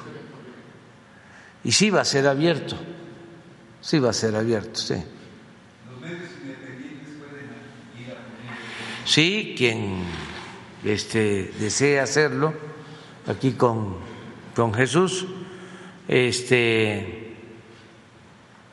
hay vuelo a Lima directo de ida y vuelta. ¿Ya definió si se va a ir en avión militar, presidente? Todavía no está la agenda completa. Estoy pensando en que nos vamos a ir en avión de línea y vamos a regresar. La verdad que sí tenemos bastantes ocupaciones y va a ser pues poco tiempo de estancia allá, pero sí vamos a estar allá. Nos vamos el 13 y regresamos el 14 en la tarde, noche, para estar aquí con ustedes.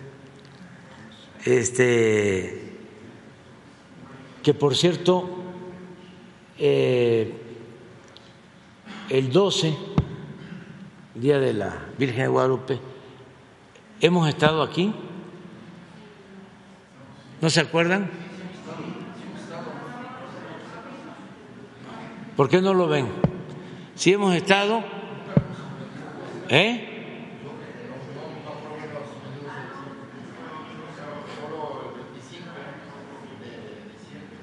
Bueno, lo vemos para avisar con tiempo también. Sí, y la compañera.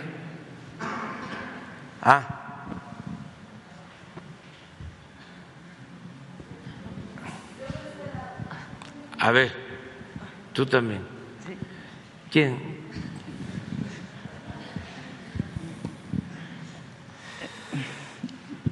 Buenos días, señor presidente, buenos días a todos los presentes. Elideth Fernández, de Noticias del Movimiento Conciencia y colaboradora del programa radiofónico Iztaccíhuatl en el Sendero de la Luna. Hoy traigo una sola pregunta, pero es necesario darle contexto. Señor presidente, en la actualidad se tienen dos importantes campañas por parte del gobierno federal. La de las drogas, que consiste en informar a los jóvenes del daño que éstas les ocasiona, y otra sobre la buena alimentación para no consumir productos chatarra. Sin embargo, se debería reconsiderar una tercera campaña. Dicha campaña se justifica tan solo por los siguientes puntos ya inobjetables. 1. La crueldad contra los animales es un generador de violencia social, intrafamiliar y de género. 2. Porque la sobrepoblación de perros y gatos es un problema grave de salud pública. 3. Por justicia. Los perros y gatos son seres sintientes considerados ya por algunos gobiernos con visión periférica y dimensión social, sujetos de derecho. 4. Hay una deuda que saldar con la sociedad civil, la que ha financiado por décadas lo que debería haber sido solventado y asumido por el Estado. Personas de buenos sentimientos han dejado y siguen dejando su patrimonio y parte de su vida tratando de rescatar a víctimas de la violencia, o sea, en este caso, a unos muy pocos perros y gatos en proporción al problema. 5. Hay un compromiso de este gobierno desde el 2018 en proteger a los animales de compañía y el tiempo apremia. Señor presidente, ya prácticamente se acabaron los hogares para estos animales abandonados y siguen saliendo literalmente por miles y miles hasta de las alcantarillas, pero también de las aduanas, de los criaderos clandestinos y no clandestinos, de los traspatios, etcétera. ¿Quién después de haber convivido con un perro, un gato, incluso tras haber establecido un vínculo afectivo, lo arroja a las calles, lo tira a la basura o lo lleva al matadero? Tristemente, muchas de nuestras familias mexicanas, en las que en el mejor de los casos se forma nuestra niñez. Según los resultados de la primera encuesta nacional de bienestar en 2021 del INEGI y otras fuentes, se estima que más de 500,000 de perros son abandonados anualmente. En México hay 25 millones de hogares que poseen una miscelánea de animales, casi 80 millones de ellos supuestamente viven en esos hogares. La mayoría son perros y gatos domiciliados o semidomiciliados. 7 de cada 10 sufren daño deliberado por parte de las personas. Algunos pocos logran ser acogidos por albergues por su mal estado. Refiriéndose exclusivamente a perros, se estima que el 70% están abandonados por la sociedad y los gobiernos en las calles. En una muy confusa cifra, son más de 25 millones los que se encuentran deambulando, enfermos, apaleados, mutilados, defecando, hambrientos. Algunas protectoras consideran que los gatos duplican esas cifras. Dato terrible, México ocupa el 3er lugar mundial en maltrato animal y el primero en América Latina en cuanto a animales que se encuentran en esa situación de calle. Según lo demuestran estudios recientes, solo casos registrados, mueren cada año 60,000 perros a causa del maltrato y la extrema crueldad, desde luego sin considerar los millones que han sido y están siendo asesinados brutalmente en centros antirrábicos y de control canino. Estas tremendas cifras de barbarie e inhumanidad nos alejan del ideal de un humanismo mexicano. Por lo antes expuesto, señor presidente, el Movimiento de Conciencia le pide una tercera campaña dirigida a desincentivar el abandono, a reflexionar sobre la tan nociva compra de perros y gatos y otros animales, a fomentar, en cambio, su adopción, así como promover su trato digno. Desde luego hay que mencionarlo, solo taparemos el ojo al macho, expresado de forma coloquial, si no se acompaña dicha campaña con políticas públicas sólidas y eficientes. Reiteramos lo siguiente, por si alguna autoridad o falsos protectores, retrógradas y criminales consideran la idea del exterminio como alternativa, la política de matar no solo denigra los valores de una sociedad, sino que además genera más violencia misma que seguirá escalando con graves consecuencias sociales, como ya hemos comentado en este espacio en diversas ocasiones. Añadamos que cuando se mata, pronto otros ocuparán su lugar. Es más costoso, desde cualquier ángulo que se aborde, apilar millones de cadáveres y sufragar la corrupción en los centros de exterminio que lo que se invierta ahora en esta cruzada, además de los múltiples beneficios que trae consigo la estrategia de prevención del delito. Desde luego se está trabajando desde la vía jurídica, pero las leyes se violan, las conciencias no. Y cuando se logre aplicar las leyes, las cárceles no serán suficientes. La pregunta, señor presidente, es: ¿cree usted que sea posible que por primera vez en un gobierno se pueda considerar una campaña de estas características acompañada con políticas públicas inteligentes para generar conciencia con miras a obtener resultados reales? Sí, vamos a analizarlo. Miren, se decidió sobre dos campañas para llegarle a la gente, para que se internalice el mensaje bien sobre el daño de las drogas y sobre el daño de la comida chatarra. O sea, porque antes habían 10 campañas, pero no impactaban, o sea, no se hacían, no se hacía conciencia, no se llegaba a penetrar lo suficiente, ¿no? Se diluía, se hablaba de todo, pero no quedaba internalizado el mensaje. Entonces, por eso se pensó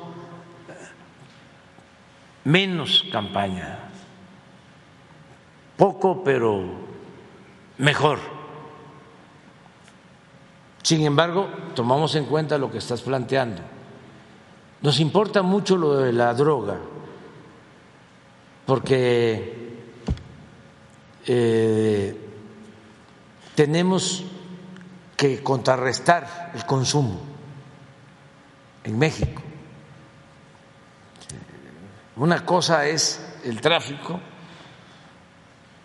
que desde luego se combate, pero lo que más debe de preocuparnos es el consumo o el incremento del consumo interno. Estamos, por ejemplo, analizando el fenómeno de Guanajuato, porque es increíble tantos homicidios. ¿Por qué? ¿Qué hay ahí de excepcional? Independientemente de que hubo sin duda tolerancia y que puede ser que la siga habiendo de parte de las autoridades locales, aún con eso, ¿por qué tantos homicidios? ¿Por qué los enfrentamientos? Pues hay una parte que tiene que ver con el incremento al consumo, que ha llegado aparejado con el desarrollo de las maquilas.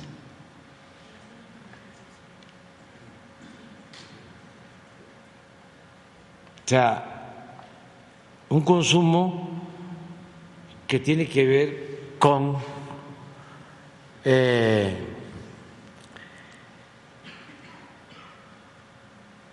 trabajadores de maquilas. Entonces, hay confrontación por ese mercado y lleva a la violencia. No es lo único, pero ya estamos haciendo un análisis de fondo, porque eso sí nos preocupa. Bueno, no solo porque aumente el consumo, no solo porque se destruyen vidas, sino porque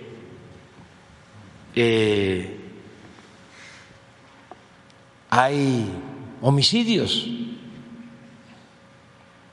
y en muchos casos de gente inocente. Entonces, ¿qué mensajes tenemos que enviar? Y las medidas que hay que tomar. Entonces, los medios ayudan mucho. Una de las cosas que nosotros le pedimos al gobierno de Estados Unidos, y se está llegando a acuerdos, es primero, pues el control de las armas y dos, pues que se lleve a cabo una campaña para dar opciones a los jóvenes, hablar del tema. No hay campañas de difusión sobre las drogas, sobre el daño a las drogas. Siempre hemos hablado aquí de lo que hay, son las series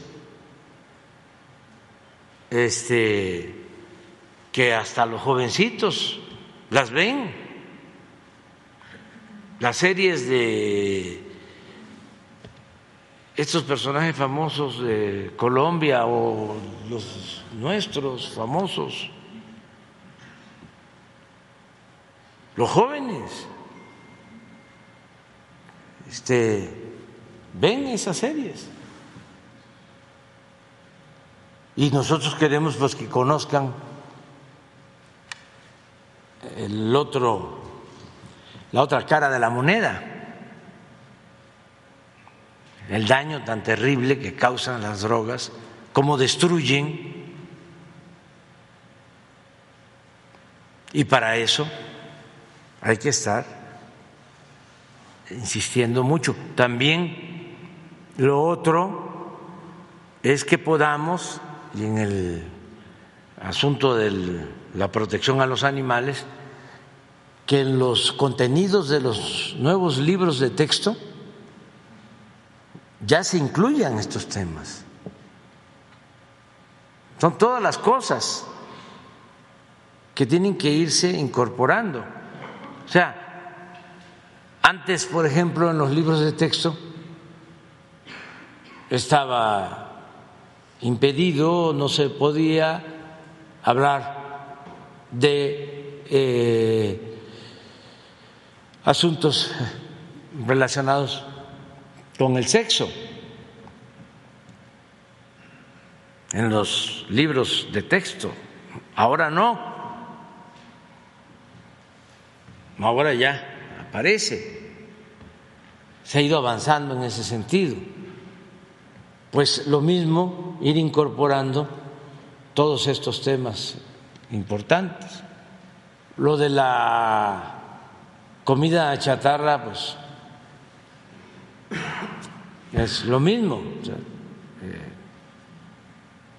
cada vez más problemas de enfermedades como la diabetes, la hipertensión, enfermedades renales, del riñón, muchas enfermedades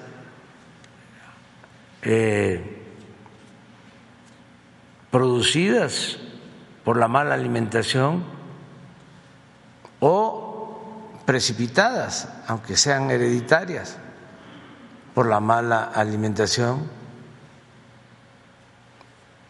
Estaba yo viendo de que ahora, sin justificación, en una de estas cadenas, los Oxxos, que aumentan todos los precios sin justificación.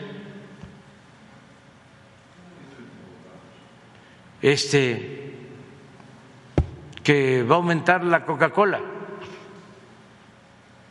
pues hay que decirlo, ya no hay que consumir Coca-Cola porque no es buena para la salud. Y además de eso, le suben el precio. Es como las papitas, no solo es que hacen daño, que tienen mucha sal, no solo es eso, es que cuesta mucho una bolsita de papas, carísima.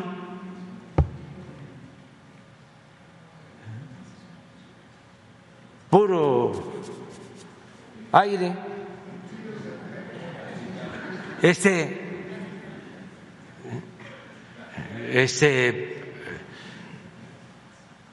¿Qué no es mejor la fruta temporada? Que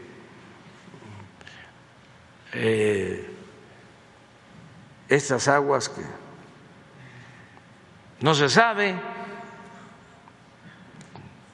El otro día me platicaban algo que me dejó anonadado, de que a veces antes, para los desfiles militares precisamente, que tenían que limpiar los carros los equipos, los jeeps,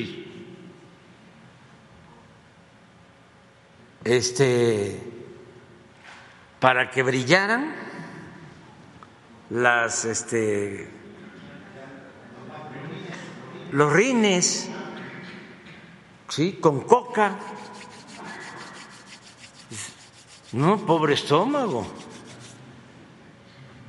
Y quedaban rechinando de limpios.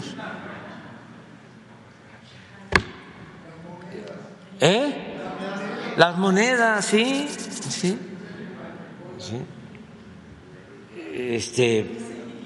Pues somos libres, pues, o sea,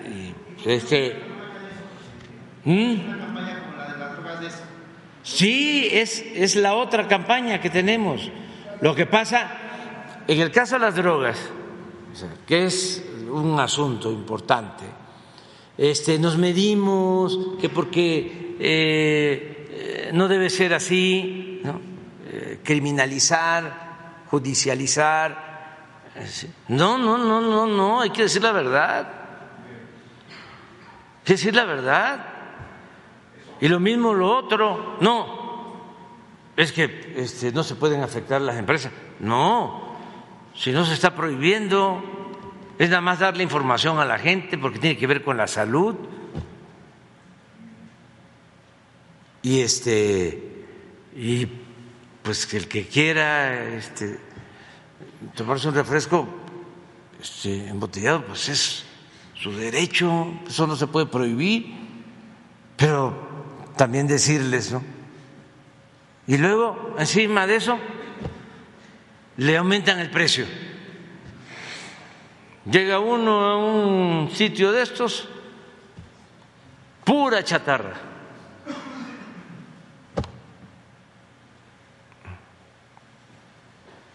Pura chatarra. ¿Para qué? A periodistas que critican, luego se los llevan a Qatar, la Coca-Cola. Sí, pero ya, no, lo que estuvo muy bien, y por cierto, les salieron bien las cosas a Portugal, con Ronaldo, sí, que ni jugó, y y nada más por estar ahí en la banca, ayudó mucho, pero está muy bien el mundial. Sí, ya eso ya no nos metemos. Pero en fin, pónganse de acuerdo. A ver, ¿qué nos queda? ¿Qué nos queda de tiempo que podamos usar? Yo estaba en plática con ellos, apenas vamos a ver eso. Incluso he tenido una reunión con la maestra Leticia Ramírez y de verdad están muy sensibles al tema y con mucha disponibilidad, pero hay que hacerlo porque hay muchos pendientes que se han quedado aquí con usted. Sí, se comentó, pero todavía falta avanzar, pero lo platicamos entonces. Platiquen. Muchas gracias, señor presidente. Una compañera. Sí. Presidente, muy buenos días. Adriana Estela Flores de Imer Noticias, Instituto Mexicano de la Radio. Preguntarle, presidente, acerca de este mensaje que usted expresaba de solidaridad con la vicepresidenta de Argentina, Cristina Fernández de Kirchner, donde usted consideraba esta situación, la sentencia que se dictó en su contra, como un acto de venganza política y de vileza antidemocrática del conservadurismo. Yo le quiero preguntar, presidente, ¿por qué usted considera este escenario así, que se está actuando así contra la vicepresidenta? También preguntarle si usted considera que este es un episodio más del lawfare que han vivido diferentes líderes en Latinoamérica a lo largo de las últimas décadas, y también pues qué piensa de que algunos voces en la oposición han señalado, después de esta sentencia contra Cristina, pues señalaron que este escenario se podría prever, se podría tener un escenario similar aquí en México en contra de usted, presidente. Bueno, primero, pues que a todas luces es una venganza política en contra de la vicepresidenta de Argentina, Cristina Fernández, y también es un acto antidemocrático porque no quieren que participe en el proceso electoral, la están inhabilitando para que pueda ser candidata. Entonces, sin duda, es un asunto político y parecido a lo de Lula en Brasil.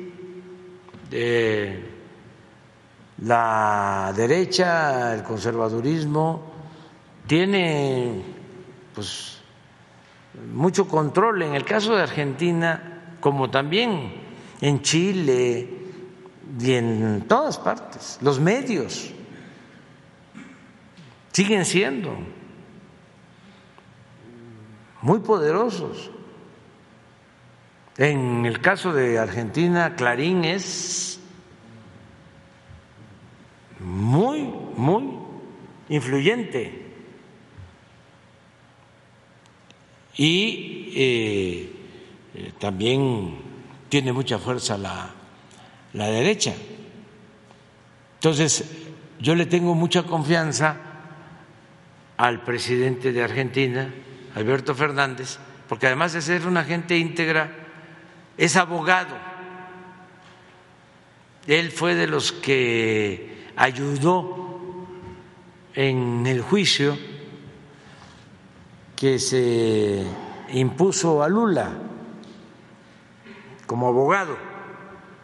Entonces, leí su comentario sobre cómo era un asunto montado, sin fundamento legal, nada más que este tribunal judicial está manejado por la oligarquía de allá, por el conservadurismo. Entonces es una venganza. Acerca de lo que me pueda pasar a mí, ya me lo hicieron. No tengo nada de qué avergonzarme y estoy acostumbrado a enfrentar a mis adversarios. Si quieren meterme a la cárcel, cuando termine ya saben dónde voy a estar. Y se padece, se sufre cuando se va a la cárcel por un problema de conciencia, cuando uno hizo un mal. Yo creo que esa es la peor cárcel, pero cuando uno tiene su conciencia tranquila, no importa. Le diría yo que la cárcel a veces hasta protege.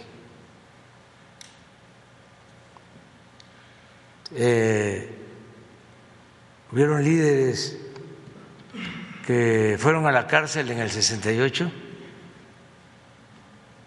y que se salvaron.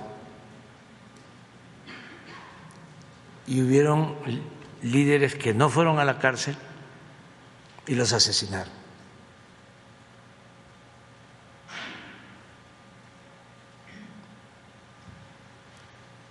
Si hubiese ido a la cárcel, como fue el ingeniero Alberto Castillo, Carlos Madrazo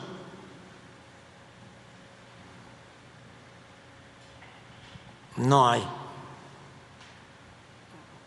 el bombazo que destruyó el avión en el que viajaba.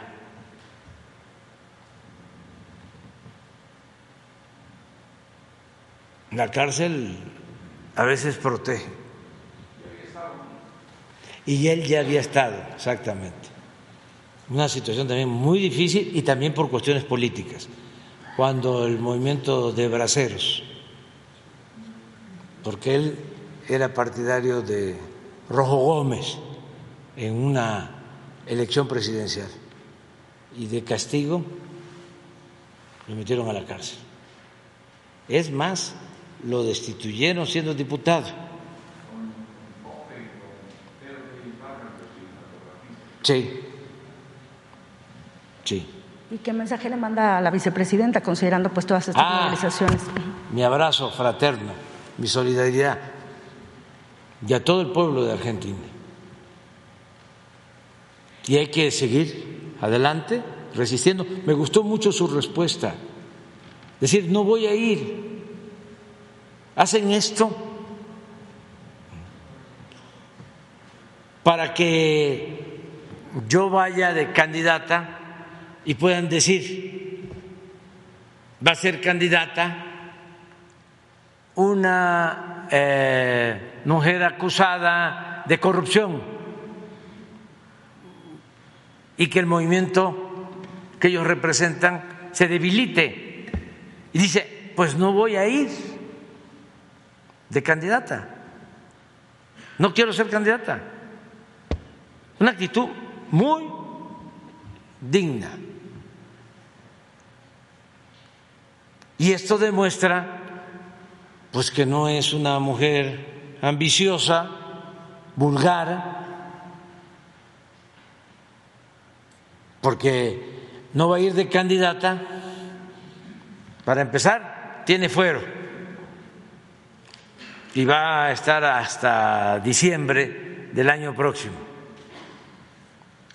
hasta las elecciones. Y sin ser candidata, ella va a seguir siendo dirigente y va a ayudar mucho para que, ojalá, y continúe el progresismo en Argentina y no el regreso de quienes endeudaron a Argentina como nunca, con la complicidad del Fondo Monetario Internacional y del gobierno de Estados Unidos. Ojalá y ellos no regresen. Se trata de hablar de corrupción. Ellos son los corruptos. Imagínense, viene una elección, es como la elección en México, y para que gane el candidato, la candidata de nuestro movimiento, yo empiezo a pedir deuda y el Fondo Monetario Internacional, por consigna política, me entrega todo lo que yo pida, porque lo importante es que se tenga dinero y haya un ambiente artificial de prosperidad para ganar la elección, que fue lo que hicieron para que Macri se reeligiera. Ya sabían ellos que estaban pero rebasando el tope de capacidad de pago de Argentina, pues endeudaron a Argentina, no gana Macri, y en vez de ayudar,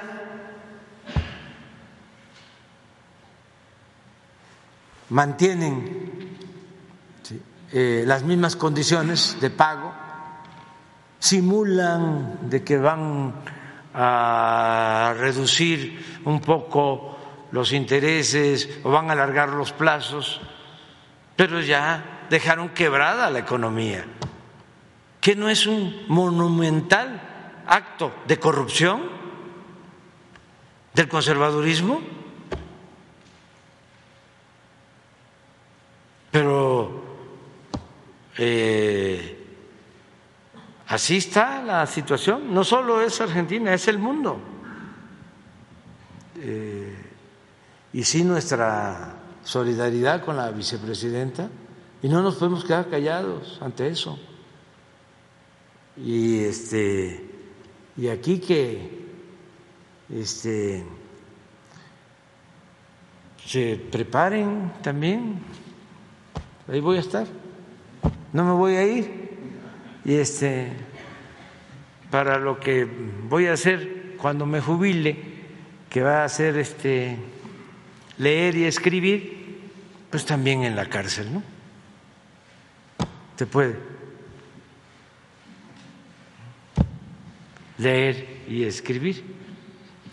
Gracias, presidente. Y en segundo lugar, le quisiera preguntar acerca de este debate que se dio precisamente en torno a este plan B de la reforma electoral. Hubo argumentos o críticas desde la oposición, desde legisladores de oposición, que señalaban que esta reforma en realidad provenía, o lo consideraron como una reforma del odio, un acto también de venganza y que provenía del rencor.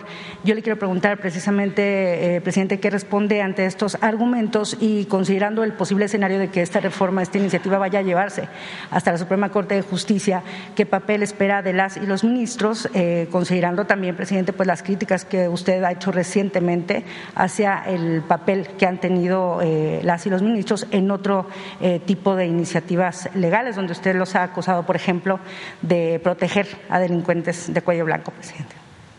Pues vamos a seguir con lo mismo, pero no es odio.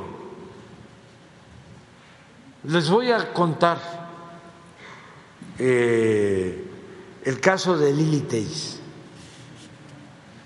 Es interesante. Cuando yo fui candidato a jefe de gobierno,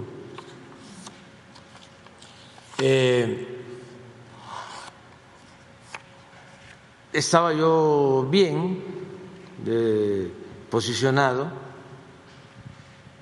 y me hacen una entrevista acerca de si iba yo a dejar a algunos funcionarios que tenía el ingeniero Cárdenas y Rosario Robles, que si iba yo a dejar a algunos. Y dije sí, tengo pensado dejar a dos. A el ingeniero Buenrostro, que era de Obras Públicas, César, muy bueno, finado, y otro finado, Samuel del Villar, que era procurador de primera. Samuel fue mi maestro en la Facultad de Ciencia Política, doctor en Derecho en Harvard. Además, nos daba economía en primer semestre de ciencia política, de 7 a 9, temprano. Genial, de primera, recto. Pero a él le había tocado atender el asunto del asesinato de Paco Stanley. Y entonces, como era muy recto, llama a declarar a Raúl Salinas. No, a Ricardo Salinas. Entonces,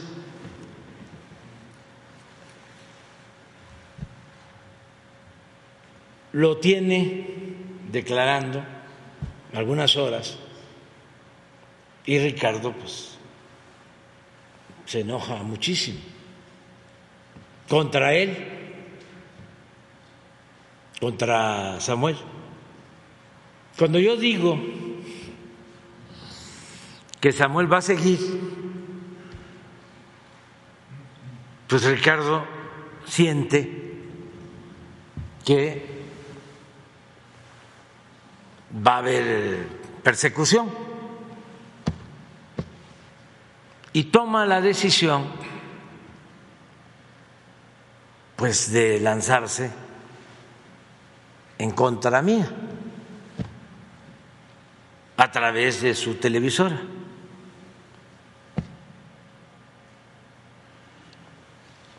Empiezan a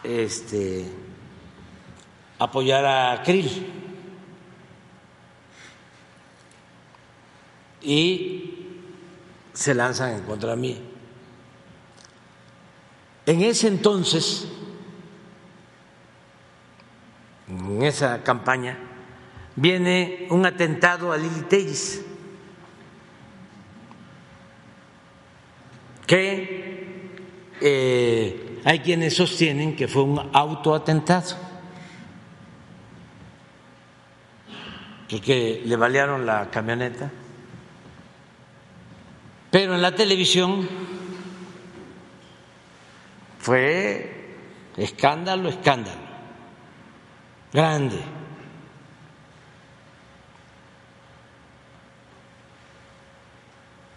Sí, nos hicieron daño político con esta campaña, no solo ellos, también otros medios, ¿no? Pero Azteca en particular. Todo esto a la par que se estaba dando el fenómeno Fox, que era una ola nacional que se metió en la ciudad hasta en las colonias más pobres. No pudo del todo porque al final de cuentas yo gané, me salvó Iztapalapa, pero de traer 10, 12% de ventaja gané con 3%, ahora sí que de panzazo. Si tarda más tiempo la campaña, a lo mejor no hubiese sido ganado. Se ha dado muy fuerte. Gano y le tengo que reconocer a Ricardo Salinas de que me habla por teléfono y me dice, pues como sabes, no estábamos contigo. Pues claro, ¿no? Claro que lo sé. Pero ya ganaste. Y vamos a respetarte porque vas a ser la autoridad en la Ciudad de México. Y a partir de ahí, buenas relaciones. Sin problema. Bueno, a pesar de ese antecedente, vienen las elecciones del 18 y le digo a Alfonso Durazo, le digo, oye, si van a invitar gente, fíjense lo malo que soy, si van a invitar gente de la sociedad civil, ¿por qué no invitas a participar? Te va a ayudar porque pues es ciudadana, a Lili Téllez. Yo fui el responsable de eso.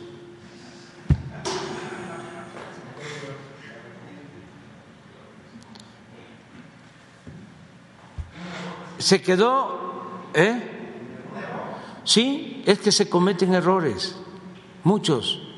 No hay quien diga que no comete errores, pero también no tiene uno por qué sentirse mal, porque uno actúa de buena fe. ¿Y qué nos importaba? Pues nos importaba avanzar para transformar. Yo me acuerdo que cuando le dije eso a Alfonso, se quedó así sorprendido. Y él es conciliador, bastante. Pero ahí le gané. Entonces, esa es la historia. Entonces, triunfa la señora y sin hacerle nada. Nada, se vuelve mi adversaria más furibunda, que es la que dice que si ella llega a ser presidenta me va a meter a la cárcel. Entonces, es todo esto. No solo me he equivocado con ella, está el caso de Germán Martínez. No, es distinto, son cosas distintas. No, el caso de Germán Martínez es una gente inteligente, abogado, alumno de uno de los fundadores del PAN, de los ideólogos del PAN, Castillo Peraza, así del corte de Calderón, pero ya llegué a la conclusión de que están hechos en serie, son iguales. Entonces también, sin hacerle nada, al contrario, se le dio la posibilidad de participar como senador, para candidato a senador. Y luego, pues yo necesitaba una gente pues buena para el seguro social, imagínense. Y no, igual. Pero esto es parte, pues, del noble oficio de la política. Lo importante es no amargarse, no odiar,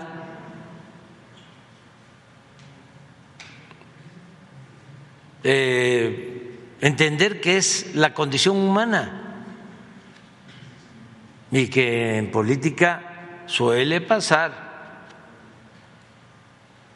no es siempre así, pero suele pasar que los amigos son de mentira y los enemigos de verdad.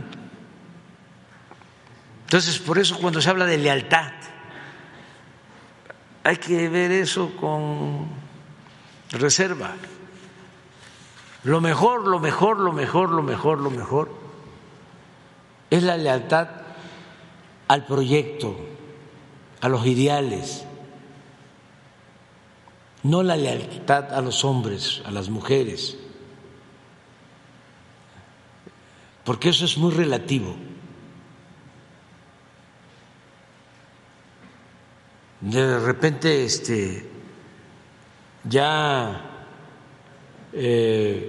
una gente cercana, o sea, no es este caso. Hay casos de gente muy cercana y formados en causas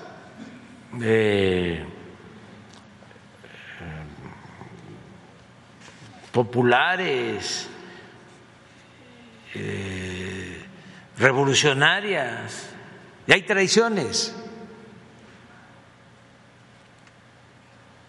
Siempre. pero no por eso desanimarse, sentirse tristes, no. Lo importante es no traicionarse a uno mismo. Y lo importante es el tribunal de nuestra conciencia. Y no odiar y recordar de que solo siendo buenos podemos ser felices. Ya nos vamos. Gracias. Quedas para mañana. Gracias, presidente.